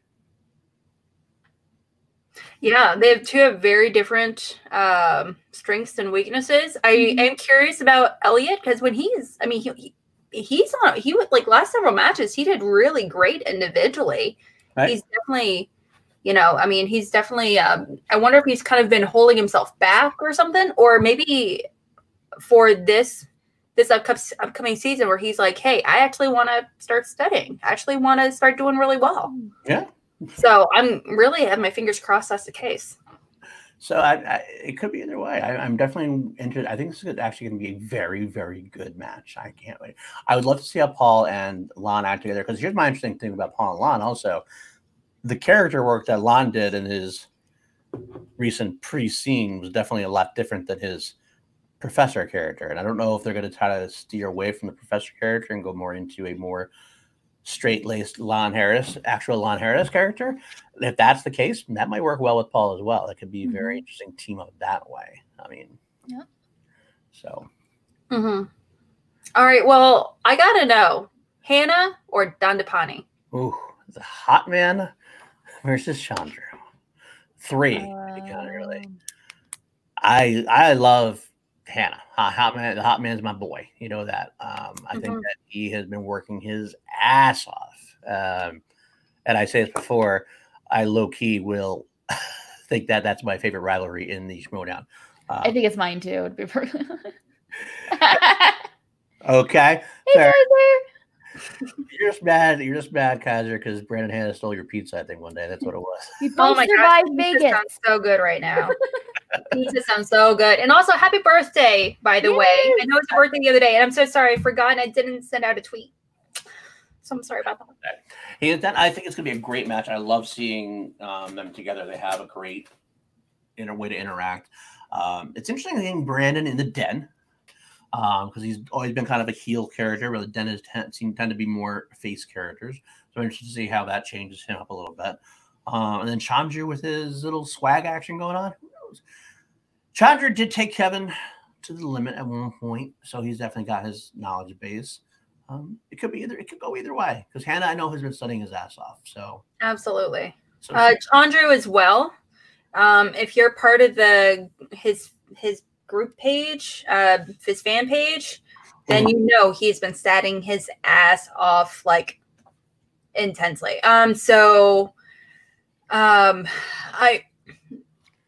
For me, honestly, I feel like Chandru. Yeah, no problemo. Now that being said, honestly, I love Chandru. I love Brandon. Yeah. But something in my gut's telling me Hanna, specifically because I remember I had a schmo bait with him against. He was in a schmo bait with. He actually won his schmo bait recently against Frank Janish just a few weeks ago, and he had like a real confidence specifically whenever he would reference Chandru. So I'm wondering if it might be referencing that. Yeah. Or maybe it's just because, or maybe he's just really kind of psyching himself. I'm not sure. But that's I know Hanna wants it. Me. I know Hanna wants it bad. He is like, well, they all want it, obviously. Yeah, of course they all want it, but it just seems like sometimes players want more than the others do. Sometimes it seems like there's like casual players. Yeah, agreed. Chandru's not a casual player though. I'm not gonna lie, he is like aggressive. Looking to maybe get traded in the chat, and your guy looking to get traded. I mean, Kaiser will take him to the dungeon. That would be. Can you imagine Guy in the dungeon?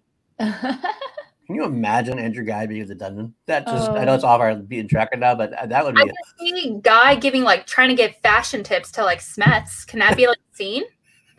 Being like, hey, you know, this whole hoodie thing is cool and all, but you're not in a gym, man. Why don't you just try to wear a blazer or button-down shirt or something? Look nice.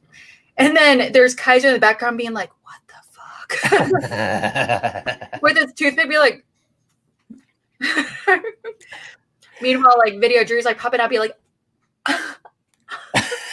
That I would get behind. I'm not going to lie. Right. But either way, going back to it, I think Hanna versus Chandru, it's a toss-up. They both have their strengths. I just think well, the Hanna wants us to put soap to clean as filthy hands. Wow, okay. All right. That gets into the background information there. That's true, too. And I also watched where you should understand. I thought we were past this. You're never going to be past this. You're never going to be past it. Never. I'm now the new poutine of our chat. It's just going to be a thing. This is all y'all fault. It is our fault. It is. It's our fault that you didn't watch Warrior. I know. It's totally our fault. Right. You guys never asked me until now if I've seen it. I feel like we've asked many times and you just have not answered the question. No one asked me. Everyone's assumed. Well, you're in action fan. I'm sorry. When you ask people to come in, is it like a question you guys ask each other? It should be. Okay, in order to be a general in the action army, we just want to make sure you pass this test. 1, what is the greatest team of all time? Team Action. 2, have you seen the movie Warrior? You know, that actually was a question. In that case, I'm sorry, we will not take your money. That actually was a question on the Facebook group. Just so you know. When? I got to figure it out. I can't remember, but it was actually legitimately, it was actually one of the questions. I'm sure it was, but. So you failed. You have failed this podcast. Omitting something like that is not directly lying. If I just didn't respond to it, I wasn't lying. Okay, so Alex is not a liar. She's just a failure. Got it. Failure. You know what? I'd rather be a failure than a liar.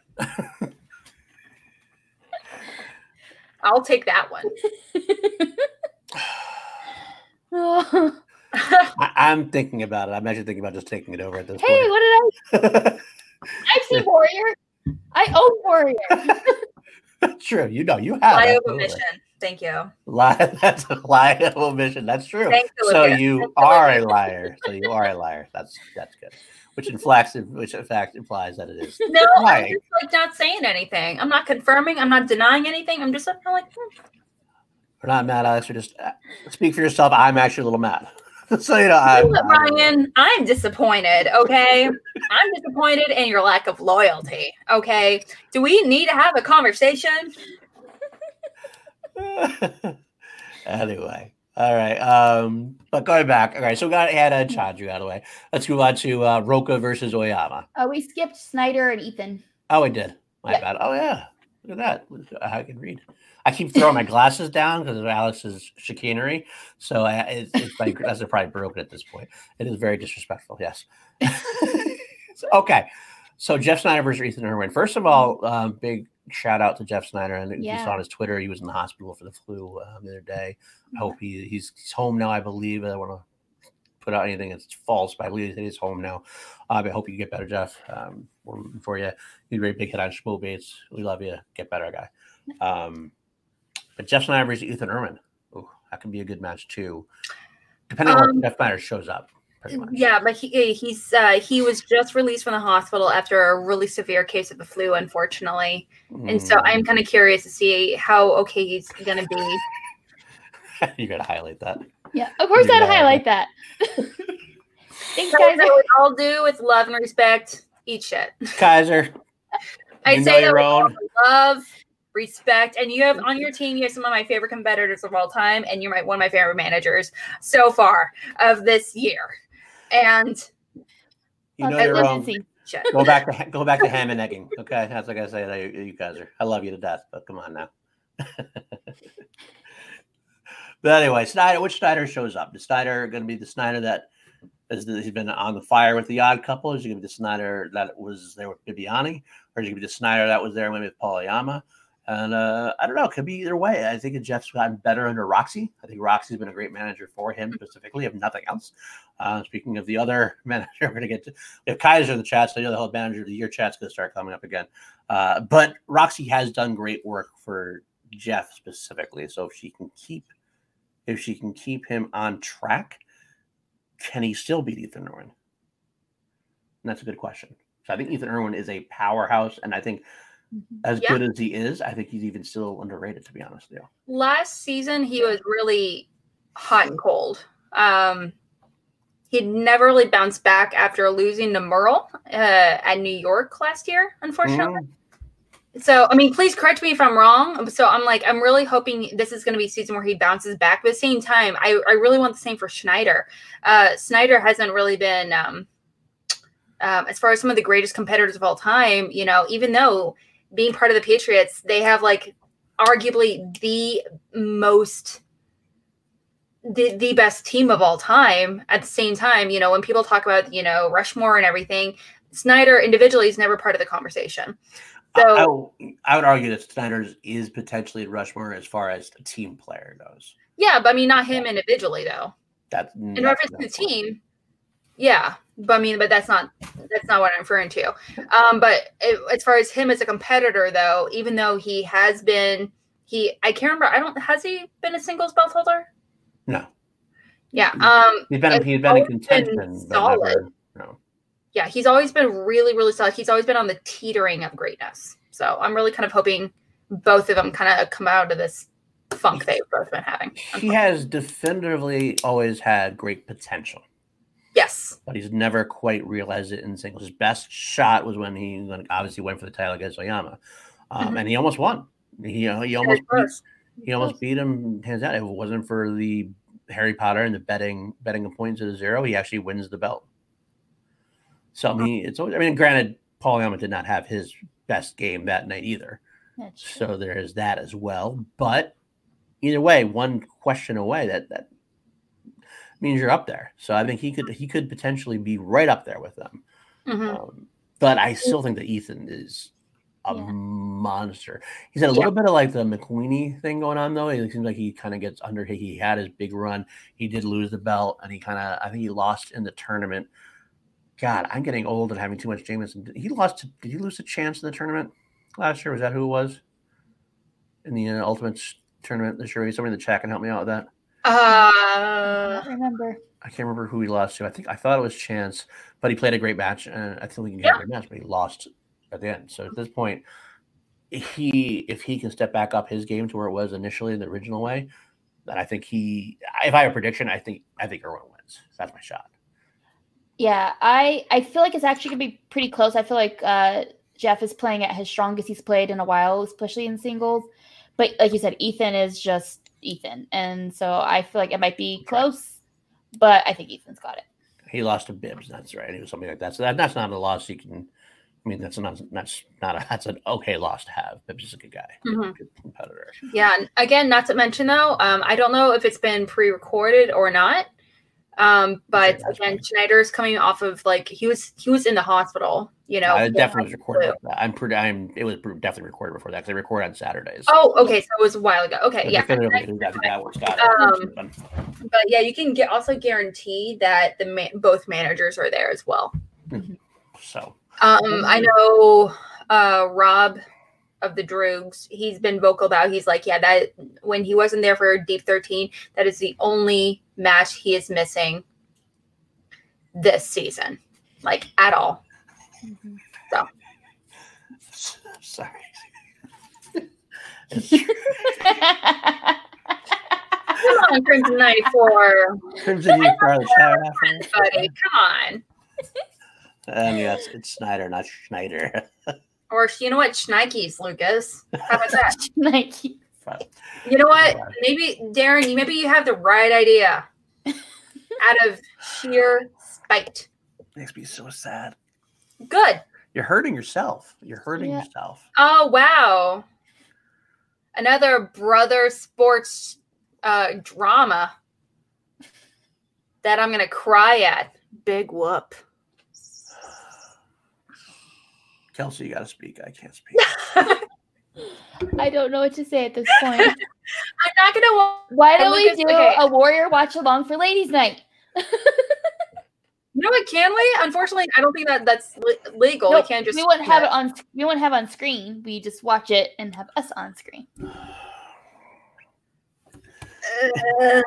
with wine, and maybe we can get like, Kim back on or something, or Rachel or somebody, and we can all watch Warrior together. Can drink alcohol? Lucas, Lucas, can you respond in here and tell me when I can drink alcohol again? I'm desperate to drink alcohol. I wish I was drinking alcohol right now. Me too. Right. I'm recovering from Vegas. All right, let's move on. That's probably true. It's fair enough. You know what? Anyway, all right, let's move on. Should we go? So, what are your predictions on it, Irwin or Sneider? I think Irwin's got it. Alex?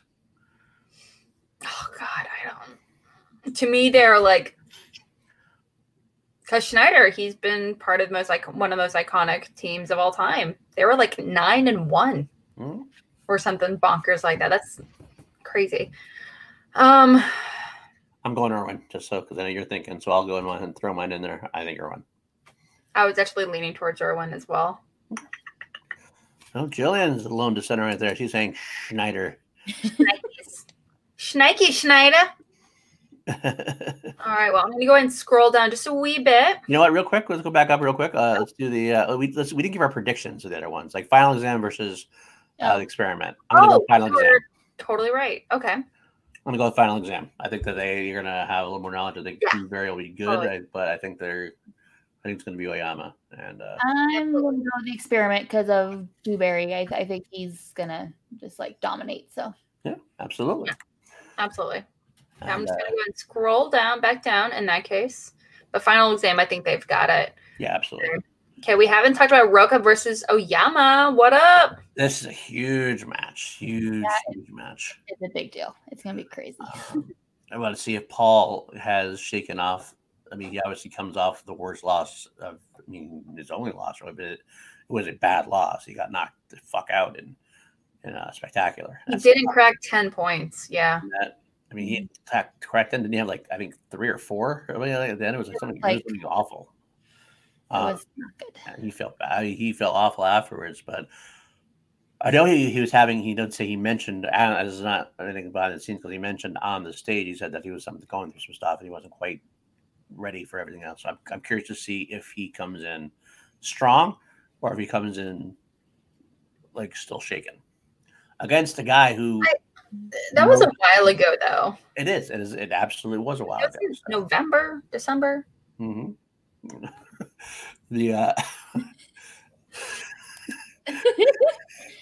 You're probably not wrong. I can either admit that or deny that. I'll just gonna stay silent on that, and I'll smile and nod.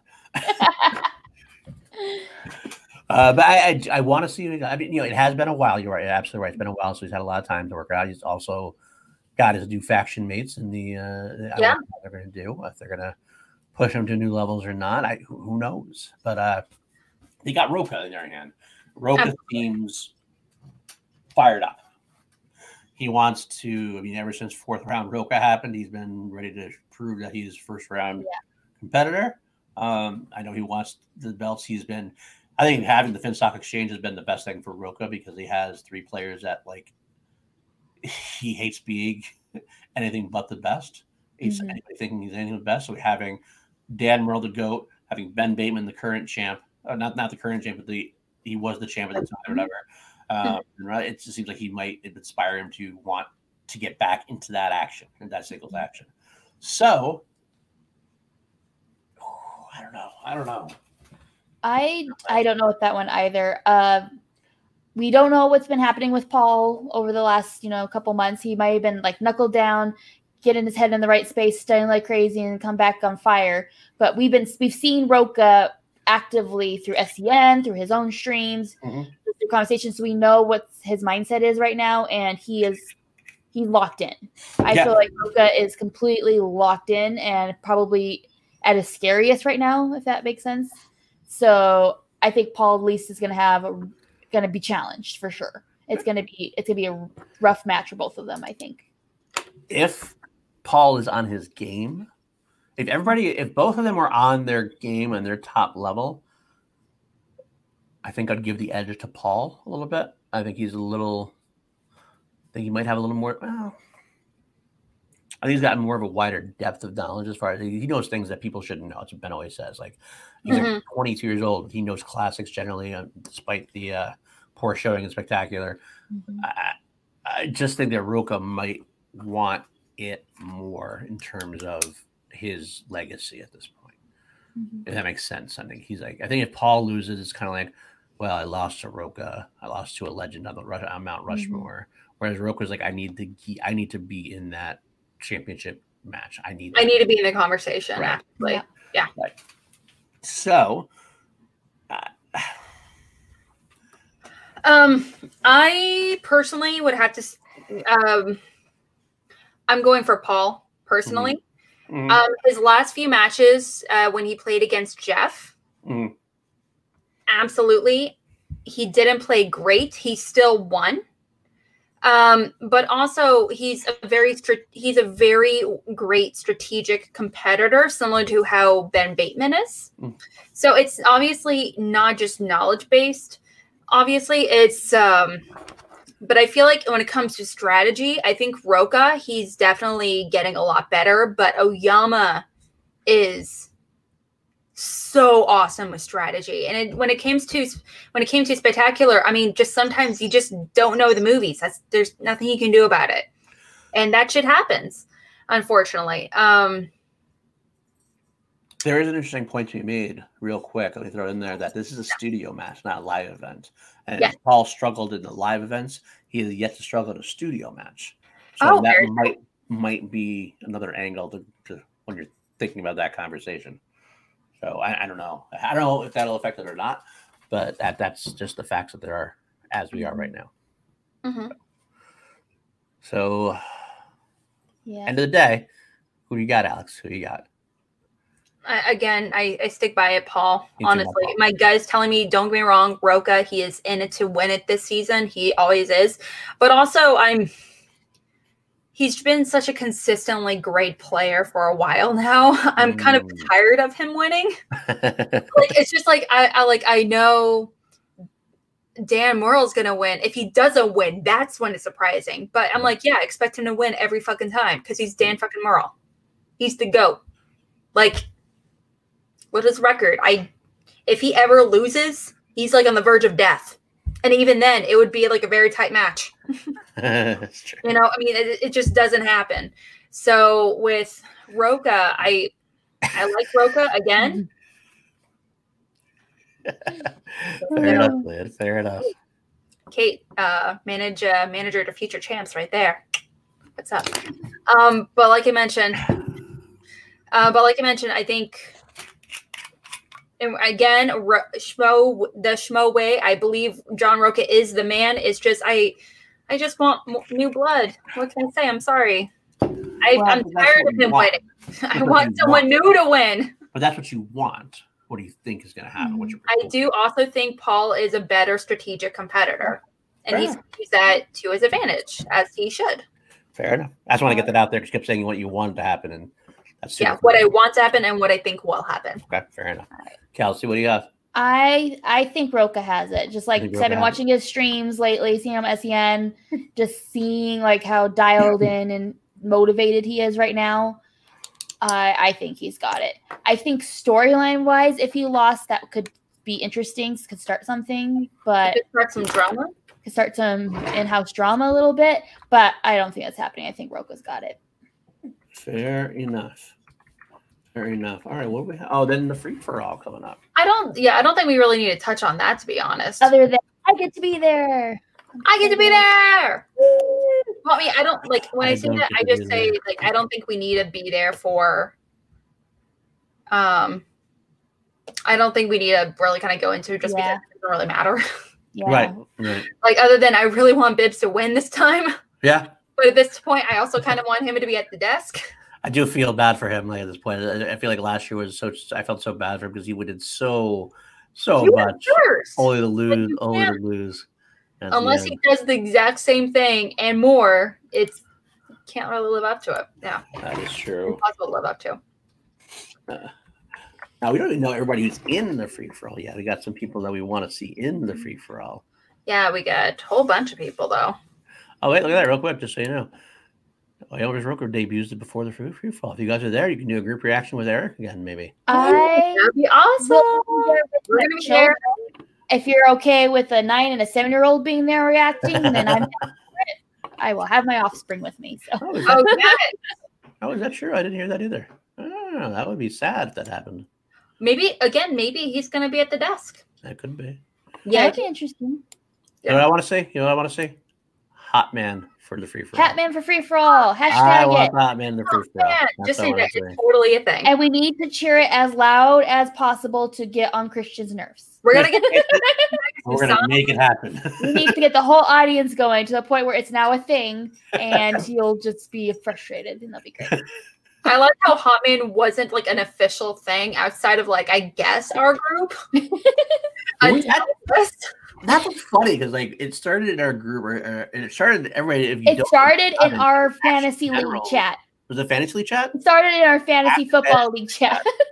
And like it's just one of those things that we thought everybody knew. It was like one of those things. It just started to happen. Just so you know, if you guys haven't heard that story, real quick, Jake Iacovetta was typing in the chat. He was typing out Hitman, and he made a typo, and it became Hotman.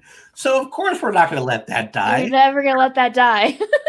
Because that's what we do. We bust balls around here. The point where Hanna got involved. Hanna saw it, and he decided he was going to appropriate it, and he called himself Hotman. And every time we can get Jake a little bit, we're all for it. And the last event, it grew so big that when Brandon Hanna brought off the wheel for the match, there was the loudest. I'm talking before Eric had to fix the sound, when there was some sound issues during the stream. It was still the loudest chant that came through that night was the Hotman chant. How is that not a thing? You got to make it a thing. Do it up. Whoever. Yeah, but how Christian didn't realize that was a thing? Like we've actively would chant it at every live event where he comes on to like drop off the wheel or something, or to do something, or he would like bring up a mic or something. We would chant Hotman, Hotman, and he would be like Hotman, and he would like do his little wave and smile and walk off. I guess they weren't paying attention. I will try to make sure if she comes on stage, I will start cheering it happily. Blade, switch blade, switch blade. I'm for it. That's fair enough. You definitely as you should. Good. Yeah. Be careful. If I'm not seeing some grilled cheeses just hanging out in the lobby, just make sure you don't get the donuts from Dagnino or something, because you don't know where Dagnino gets his donuts from. So yeah, don't get them from Dagnino. Get them from someone else. So that's all we have to say. Hotman there. Is there anybody else you want to see in the free for all that we don't know about? Anybody else you guys like? Kelsey, want to see in the free for all? I don't know if he's been announced or not, or if he is on that. But my kids are coming to free for all, so they want to see Smasher. That's all they care about. Free for all. That's awesome. I love it. That's who they want. And also, of course, they want to see. They like Corruption, so they wouldn't mind seeing Mike and Chance too. So I think they gotta be. I would think. Yeah. So those are the ones that, for my children's sake, I'm hoping will be there. What about you, Alex? Anybody specifically you'd like to? I'm hoping to see some rookies really knock it out of the park. In particular, I'm hoping to see some brand new faces. I'm hoping to have another Brandon Hanna moment. Mm. You know, where we're like, who is this kid? Brandon Meyer. Oh, sorry, Brandon Meyer. Sorry, Brandon Meyer. Yeah. Tomato, tomato. But yeah, I would love to see some rookies really knock it out of the park and really surprise us this year. I would also love to see like Elliot Dewberry or Elliot Dewberry. Yes, Elliot Dewberry or even Cody Hall. You know, stuff that we've kind of forgotten about, like I mentioned, to really amp it up. Because Cody Hall, every fucking message.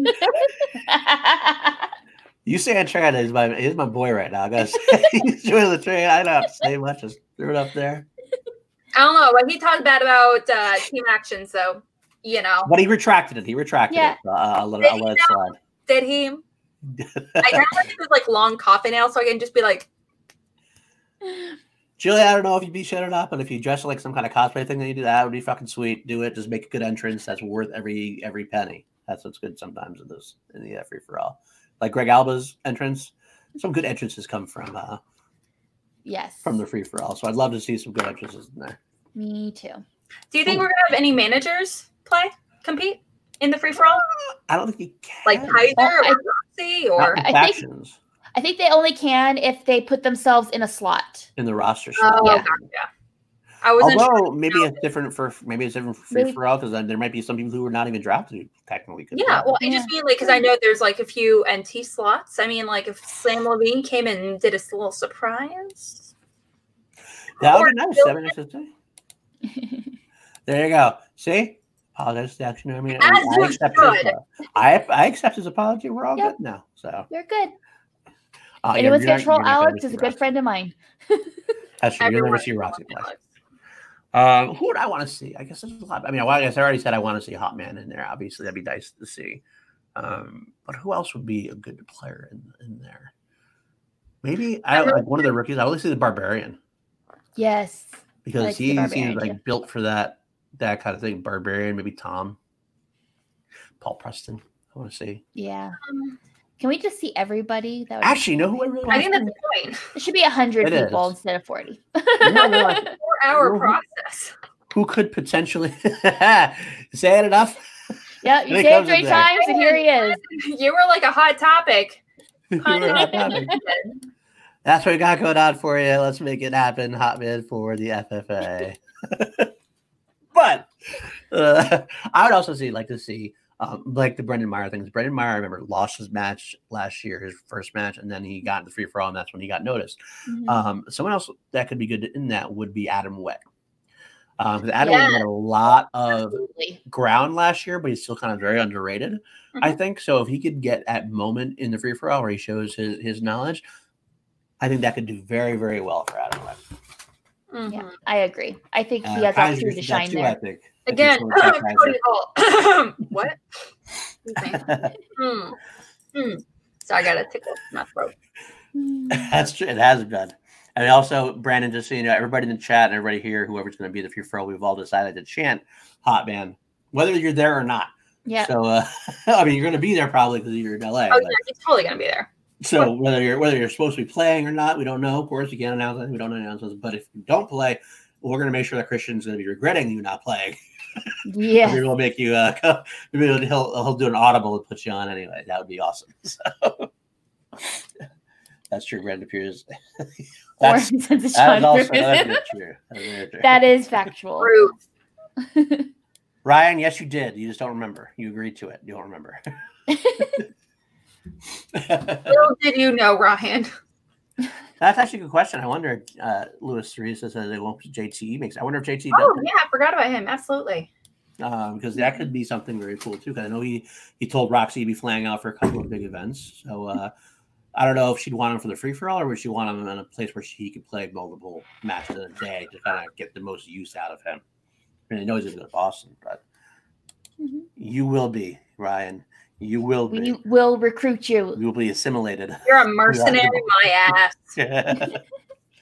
Well, we'll pay you in Jameson or something. We'll make it work. Yeah. There's all sorts of roles in this army. I owe Ryan a drink. I do. Oh, there you go. So he was like, since he is in my faction in the fan leagues, you know, I do definitely owe him a drink for sure. And that is the question because of that. Just talking about Brandon Hanna ever doing that as well. Yeah. I think we do. We had Smets in there before last year. I think it's a good time to have him, to be honest. I love it. I love it, yo.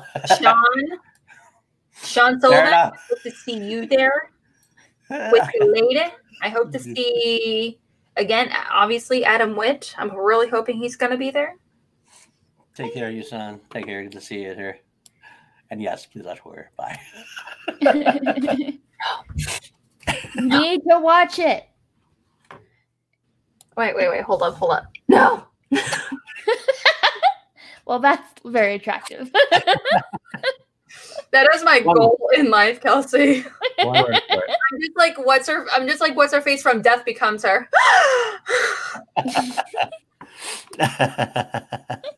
Fair enough. But yeah.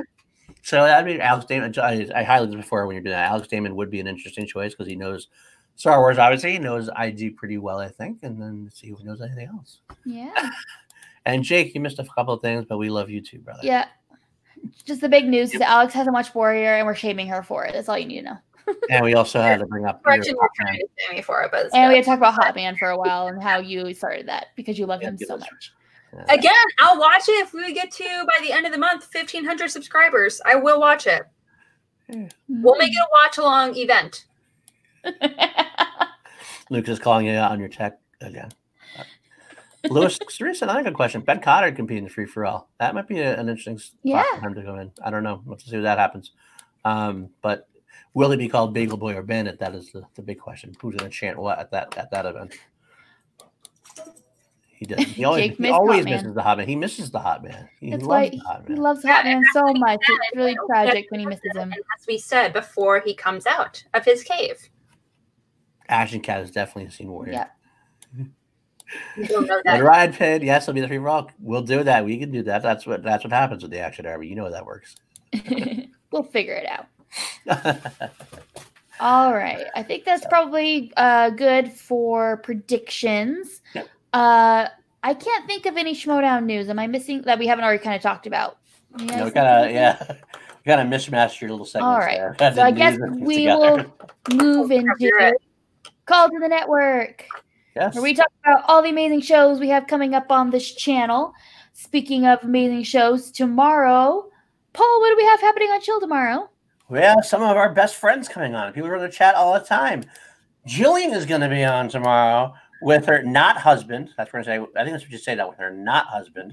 Wait, I'm trying to find Sean now. Her man Candy. Sean Sullivan, her man Candy. That's right, Sean, and I'll drink Jameson with you tomorrow. Sean Sullivan and Jillian joining us on Chill to Action tomorrow. That's going to be a very, very fun show. I'm a Star Wars fan. So I love talking to Star Wars people, so that's very good there. Schmo Wife. That's the other term. I like that. Schmo Wife. That's the other day, right? That's what we did. But that, and I will also announce we have next week, after that, we're going to be having Brett Sheridan come on. That should also be another fun episode. I mean, hopefully we'll have the super chats going by then, maybe. Then you can pay for some impressions. I will do that to the guy. After all that time, to be honest with you. And finally, I'll make an announcement today. It's true. I can confirm this. To be fair, Lucas, I have you in there as Man Candy as well. I thought we all did. I thought that was just a thing. But everyone's like, "Oh shit, this is not supposed to be. This is not normal." So we're saying Brett Sheridan. I don't know if it's going to be Brett. I don't know if it's going to be Anaconda, John Voight. I don't know if it's going to be who it's going to. But either way, and I can make an actually official announcement. We just dotted the I's and crossed the T's. The draft might have torn them apart, but Call to Action is going to put them back together for a night. We got a special Call to Action in a couple of weeks, and it's going to be not the Wild Berries like you all thought I was going to go with there, but instead we are bringing back the Movie Guys for one night. Paul Preston and Adam Witt are going to come on together because they do so much content together. They were a great team last year. We figured it was a good show to have them both on. They have a great banner together. Interesting to see where they're coming from in their different sides of the Schmodown now. But that should be another good one. That's going to be in 3 weeks, the Movie Guys on Chill to Action. So. Oh, it's going to be a good show. I'm so excited. Oh, my gosh. And then 2 days later, we have another show coming on. Alex, what's happening this week on Schmobates? Well, I don't know. Now that Lindsay and Larry, they dropped out of my Schmobate, I just got to get some new competitors, I guess. But I am going to be having Larry and Lindsay, husband and wife, Schmo couple, Payne. They're going to, and also Action Generals. They are actually going to be our competitors for this week's episode of Schmobates. I'm going to be giving them the questions tomorrow, so it's going to be really fun. I have everything ready to go. And also, I'm going to have as a co-host / judge / mod, Andrew DeMolanta. So it's going to be really, really fun. And also, the week following, I'm actually having, right now, my competitors, I'm kind of iffy on my competitors right now. So if you are interested in competing, let me know. I am looking for some right now. I'm actually going to have Brad Gilmore as my co-host. Sweet. The boat. The boat. Oh. That no, I don't argue. I just host. Sorry. Mm-hmm. That's because she's scared, and it's okay. Oh, it's all right. You, Paul. It's all right, Alex. That's so cool. It's all right. Paul. You're all right. It's all right. I'm never gonna watch Warrior now. Ever. Out of spite. Ever. It's me like in 20 years. We're gonna be continuing this. And I'm gonna be like, still, and you get to me like everyone's gonna assume that I've seen Warrior, and I'm like, nope. Still no. I think you fight every week on her. Also, Lucas, I have been a competitor on my own show out of desperation because no one would compete in it at that point. It could be. Gotta give people what they want eventually, Alex. Yeah. Eventually, gotta give people what they want. I'm sure somebody could host it for you once. But,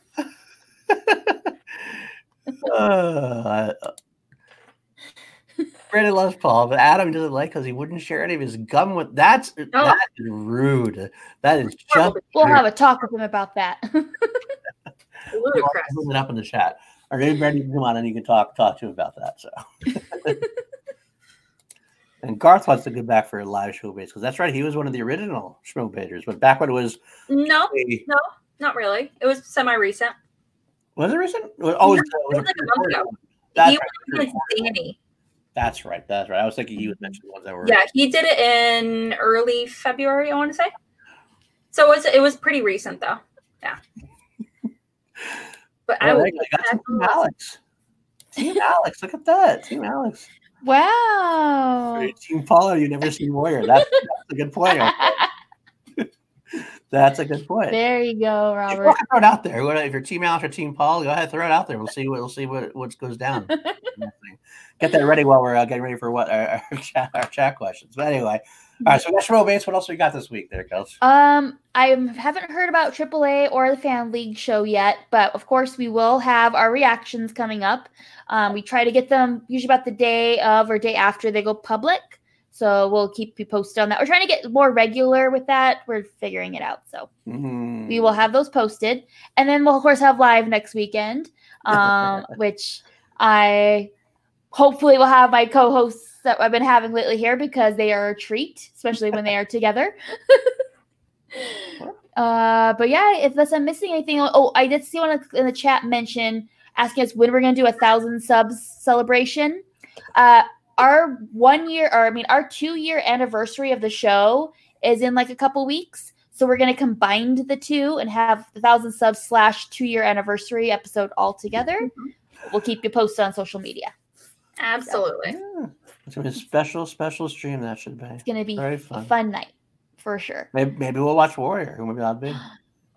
I feel like we need to watch along to Warrior now, whether it's on Ladies Night, whether it's on this, whether it's just on our own. Like, I feel like it's a thing now, Alex. I think you've made it have to be a thing where we make you watch Warrior. I don't know. If we get to the end of March with 1,500 subscribers, we'll make it a thing.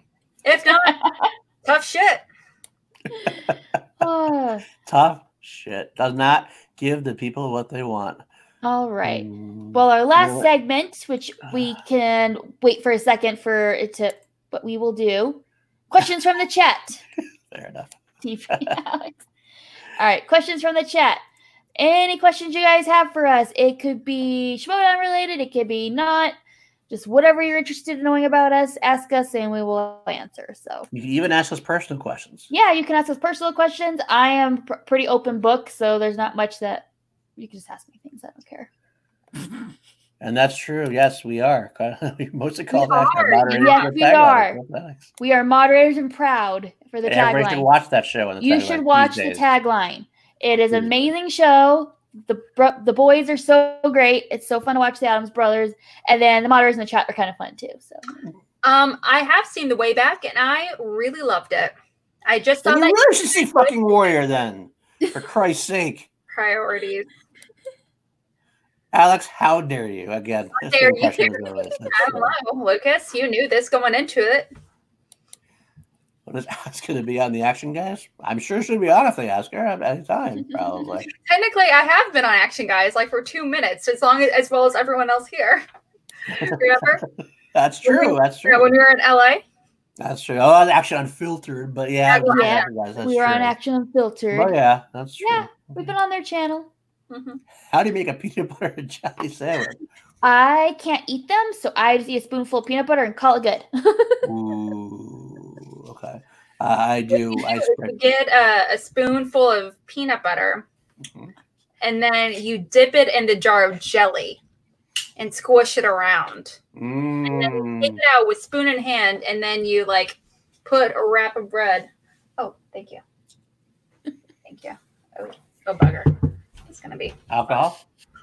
No. You can have alcohol, right? Mm. Okay, well, she's eating. I'll go to mine.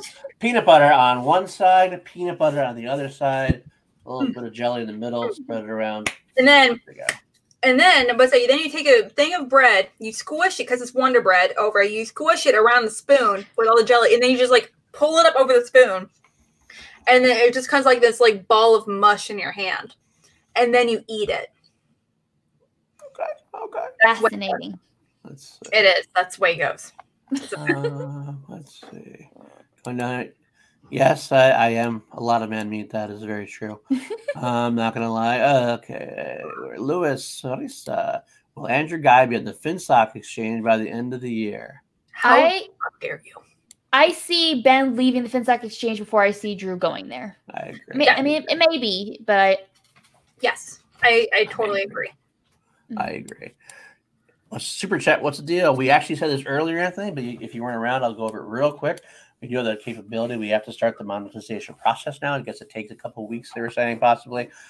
We also, because we're not a channel with one person in charge or two people in charge, we have 11 people on our podcast. We have to get together. We're supposed to have a call tonight, but we couldn't do it. We're going to have a call, a conference call soon, where we'll figure out those details about how we want to do this, the whole accounts, et cetera, et cetera, et cetera. It is coming. It will be coming. We actually, we probably should have done this before because we've been pushing for 1,000 subs for so long. But we just didn't think it was going to happen so fast. We truly didn't. We were like, maybe by the end of the year. Like, yeah, we might reach 1,000 by the end of the year, maybe summer. That'd be amazing if it happened by summer. And then it happened like 2 weeks after we started talking about it. But if you get 1,500 subscribers by the end of March, I'll watch Warrior. Yeah, that'll be soon. So thank you, Anthony, for the question. I appreciate that. Darren, I think we'll watch Warrior if she wants to, not out of peer pressure. Darren's like your solid night here. He's definitely a solid night for you. Mm-hmm. I think he's wrong, but that's okay. Definitely should something. All right, why won't Alex watch Warrior now? Oh, because she's stubborn and she's a pain in the ass, and we know this. And she likes infuriating us. Not news. Water is wet. And she might not know what a heel is, but she knows a heel very well. Yeah, she doesn't know what a heel is, but she's very good at being one. Who would you have in your heel faction? Anything. I'm just myself, okay? Yeah, exactly. Who would you have in your heel faction if you're a new manager? If you're a new manager in Schmodown this season? Pick 5 people. Go ahead. Why don't you, I'll give you a cap there. I wouldn't want a team full of heels, to be completely honest. I would... I know for a fact I would love to have, obviously, Action Guys, but I feel like they need a manager. I would love to host them, but I mean, like, I know for a fact that, like, they need a real manager. They wouldn't. So I would probably want to take up some rookies or something. Some people I don't know. Like Cinematics. There you go. Could they be heels? I have a hard time believing they could be heels. They're so nice. They're so super nice. It's like... It's okay. I'm not nice for them. That's the thing. Mm. That's why everyone in my faction, like none of them are actually heels. I don't trust your judgment for them, so they don't have to talk. I don't trust your judgment.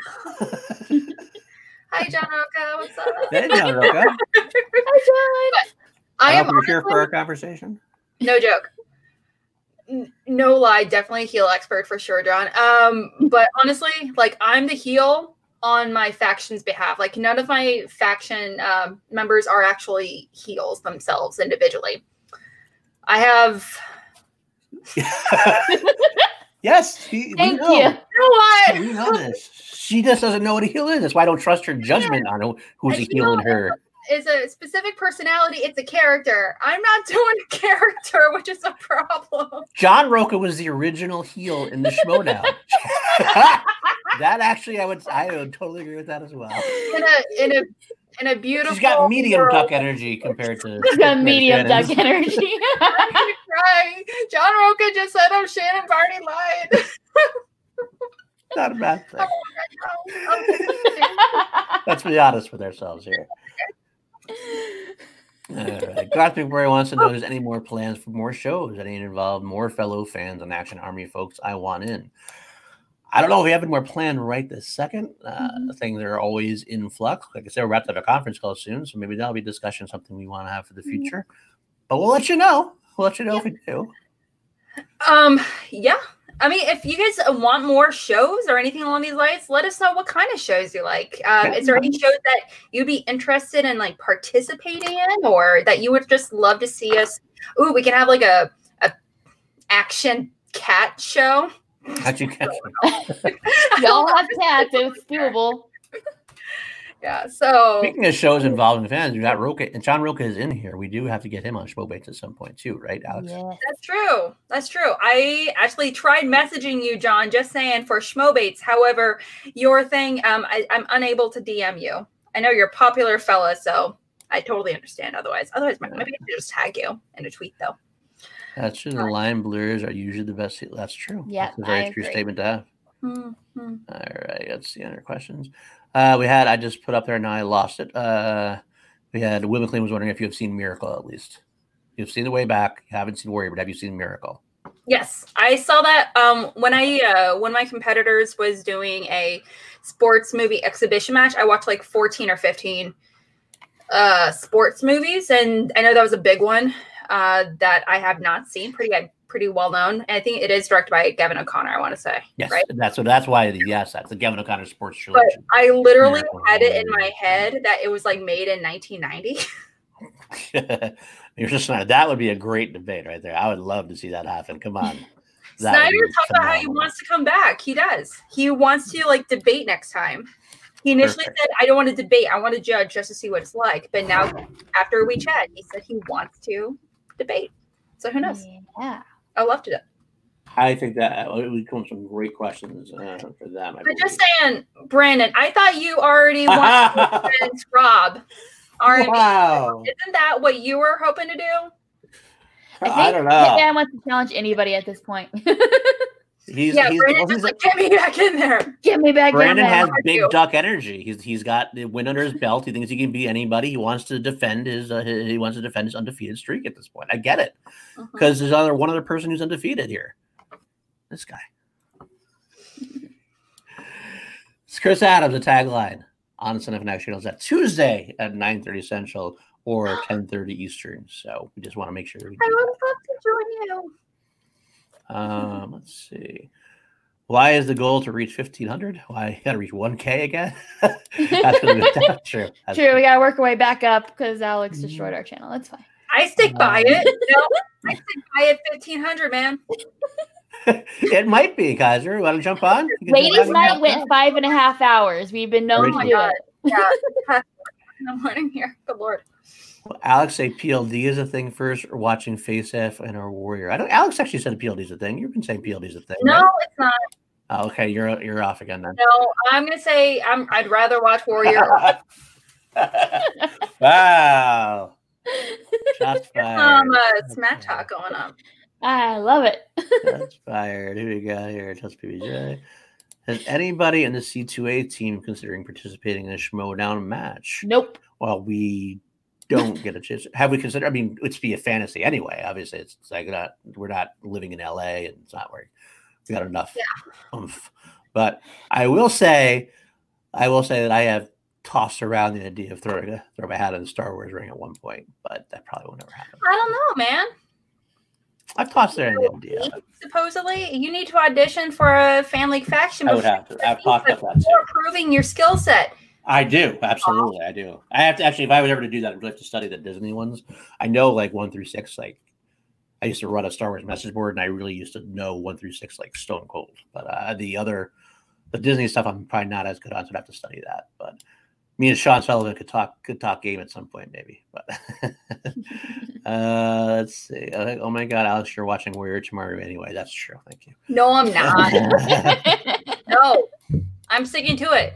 Until we get 1,500. That was the wrong answer. Sorry. I love you, girl. Would you ever consider having someone make a reappearance on Shield Action? Yes, we have actually tossed that around. We had a lot of people we want to get on first, though, so we still want to have some people on first. There's definitely some people, like, especially the earlier episodes. Roxy Star was our first episode. It actually wasn't even Chill then. It was like, it was kind of retconned into being the first Chilled Action episode, per se. We have to talk about having Roxy back on at some point. Some of our earlier guys, Kaiser was a great success. Bibiani was a lot of fun.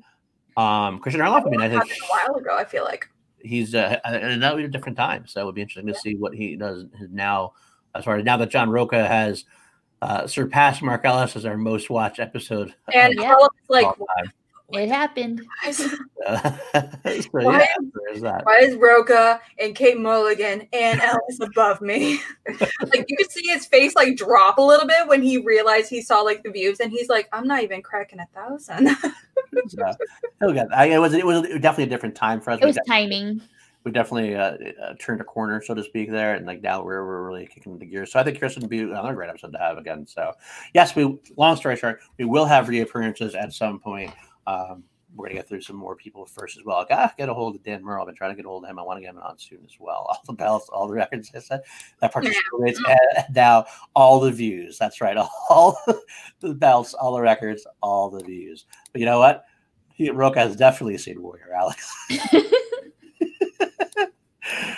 There, and Chris, you know, that's true. He's, after being snubbed for an after show nom, he is turning heel. I can see that happening. Oh my gosh, the real heel after show. I'm here for it. I really, yeah, I would love that. love it. It's like when I see Rocha saying all the views, I'm like picturing. I remember one of my first matches I ever saw was Rocha. Like he was like in front of like this brick wall thing, and he's like, and he's like. He has like the hat on and everything, and he still has like the mask, but he's like doing this like motion, like jump motion, like kind of thing. And I was like, and so whenever he says like all the belts, all the records kind of thing, I like picture like this jutting motion with that like sudden energy and good time. I thought, well, the energy that Rocha had, like, one of my favorite parts of the Schmodown history was when Rocha won the belt that first time against Murray. I cried. And he had that like legit cry.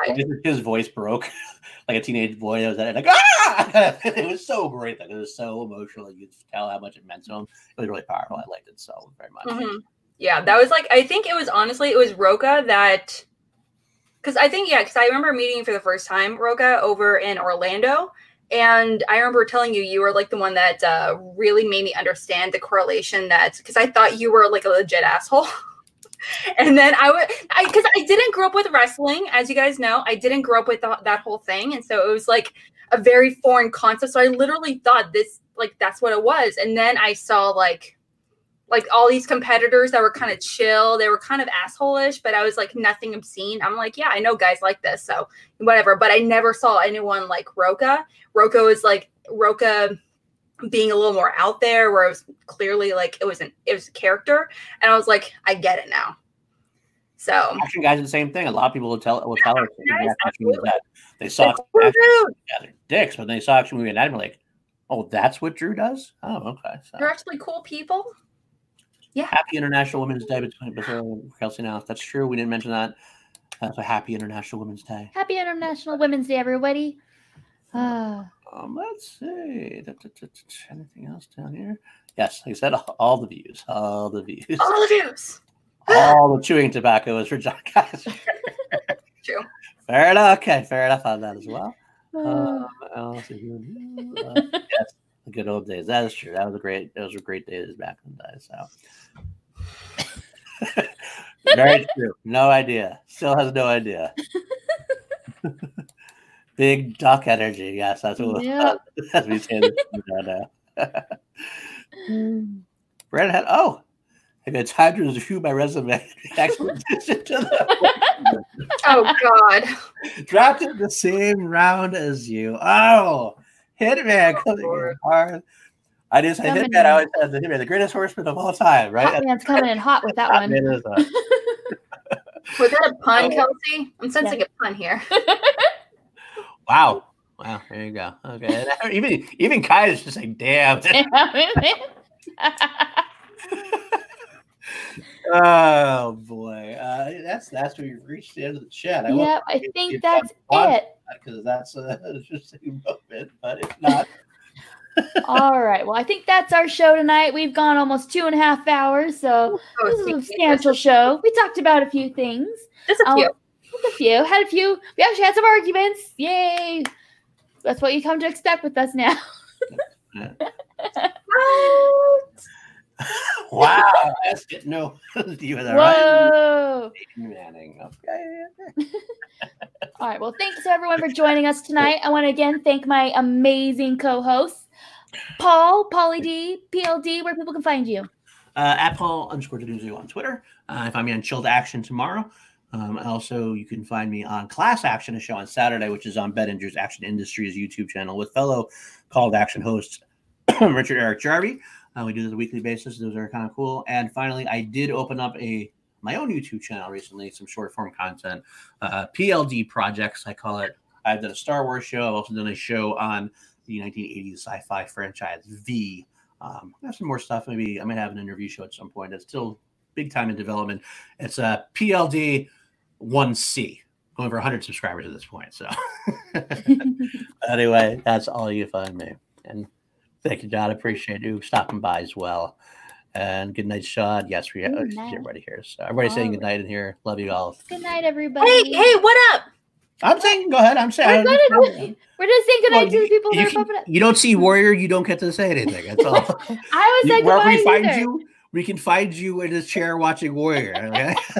All right. You can find me here now watching Warrior at.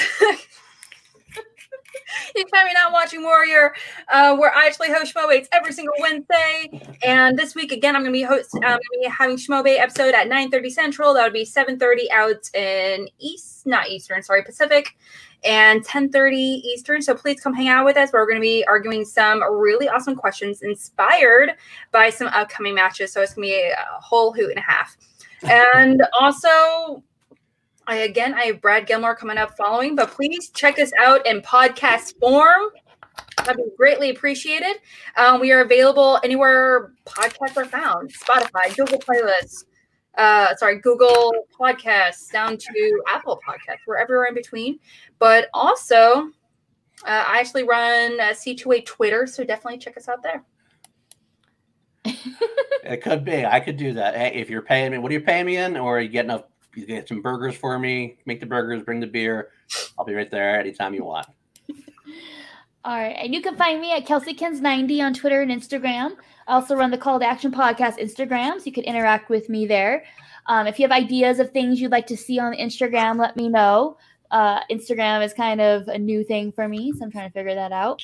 TeePublic, we have merch. They had a sale going on. I'm not sure if it ended today or yesterday technically or not. But check it out. I think there's a sale. So get your Schmodown merch, get your Call to Action merch. Just get it. Just get merch. There's a lot of it there. All the merch. And of course, you can find me here every week hosting Call to Action Live. And we will see you next time, guys. Love ya. Take care, guys.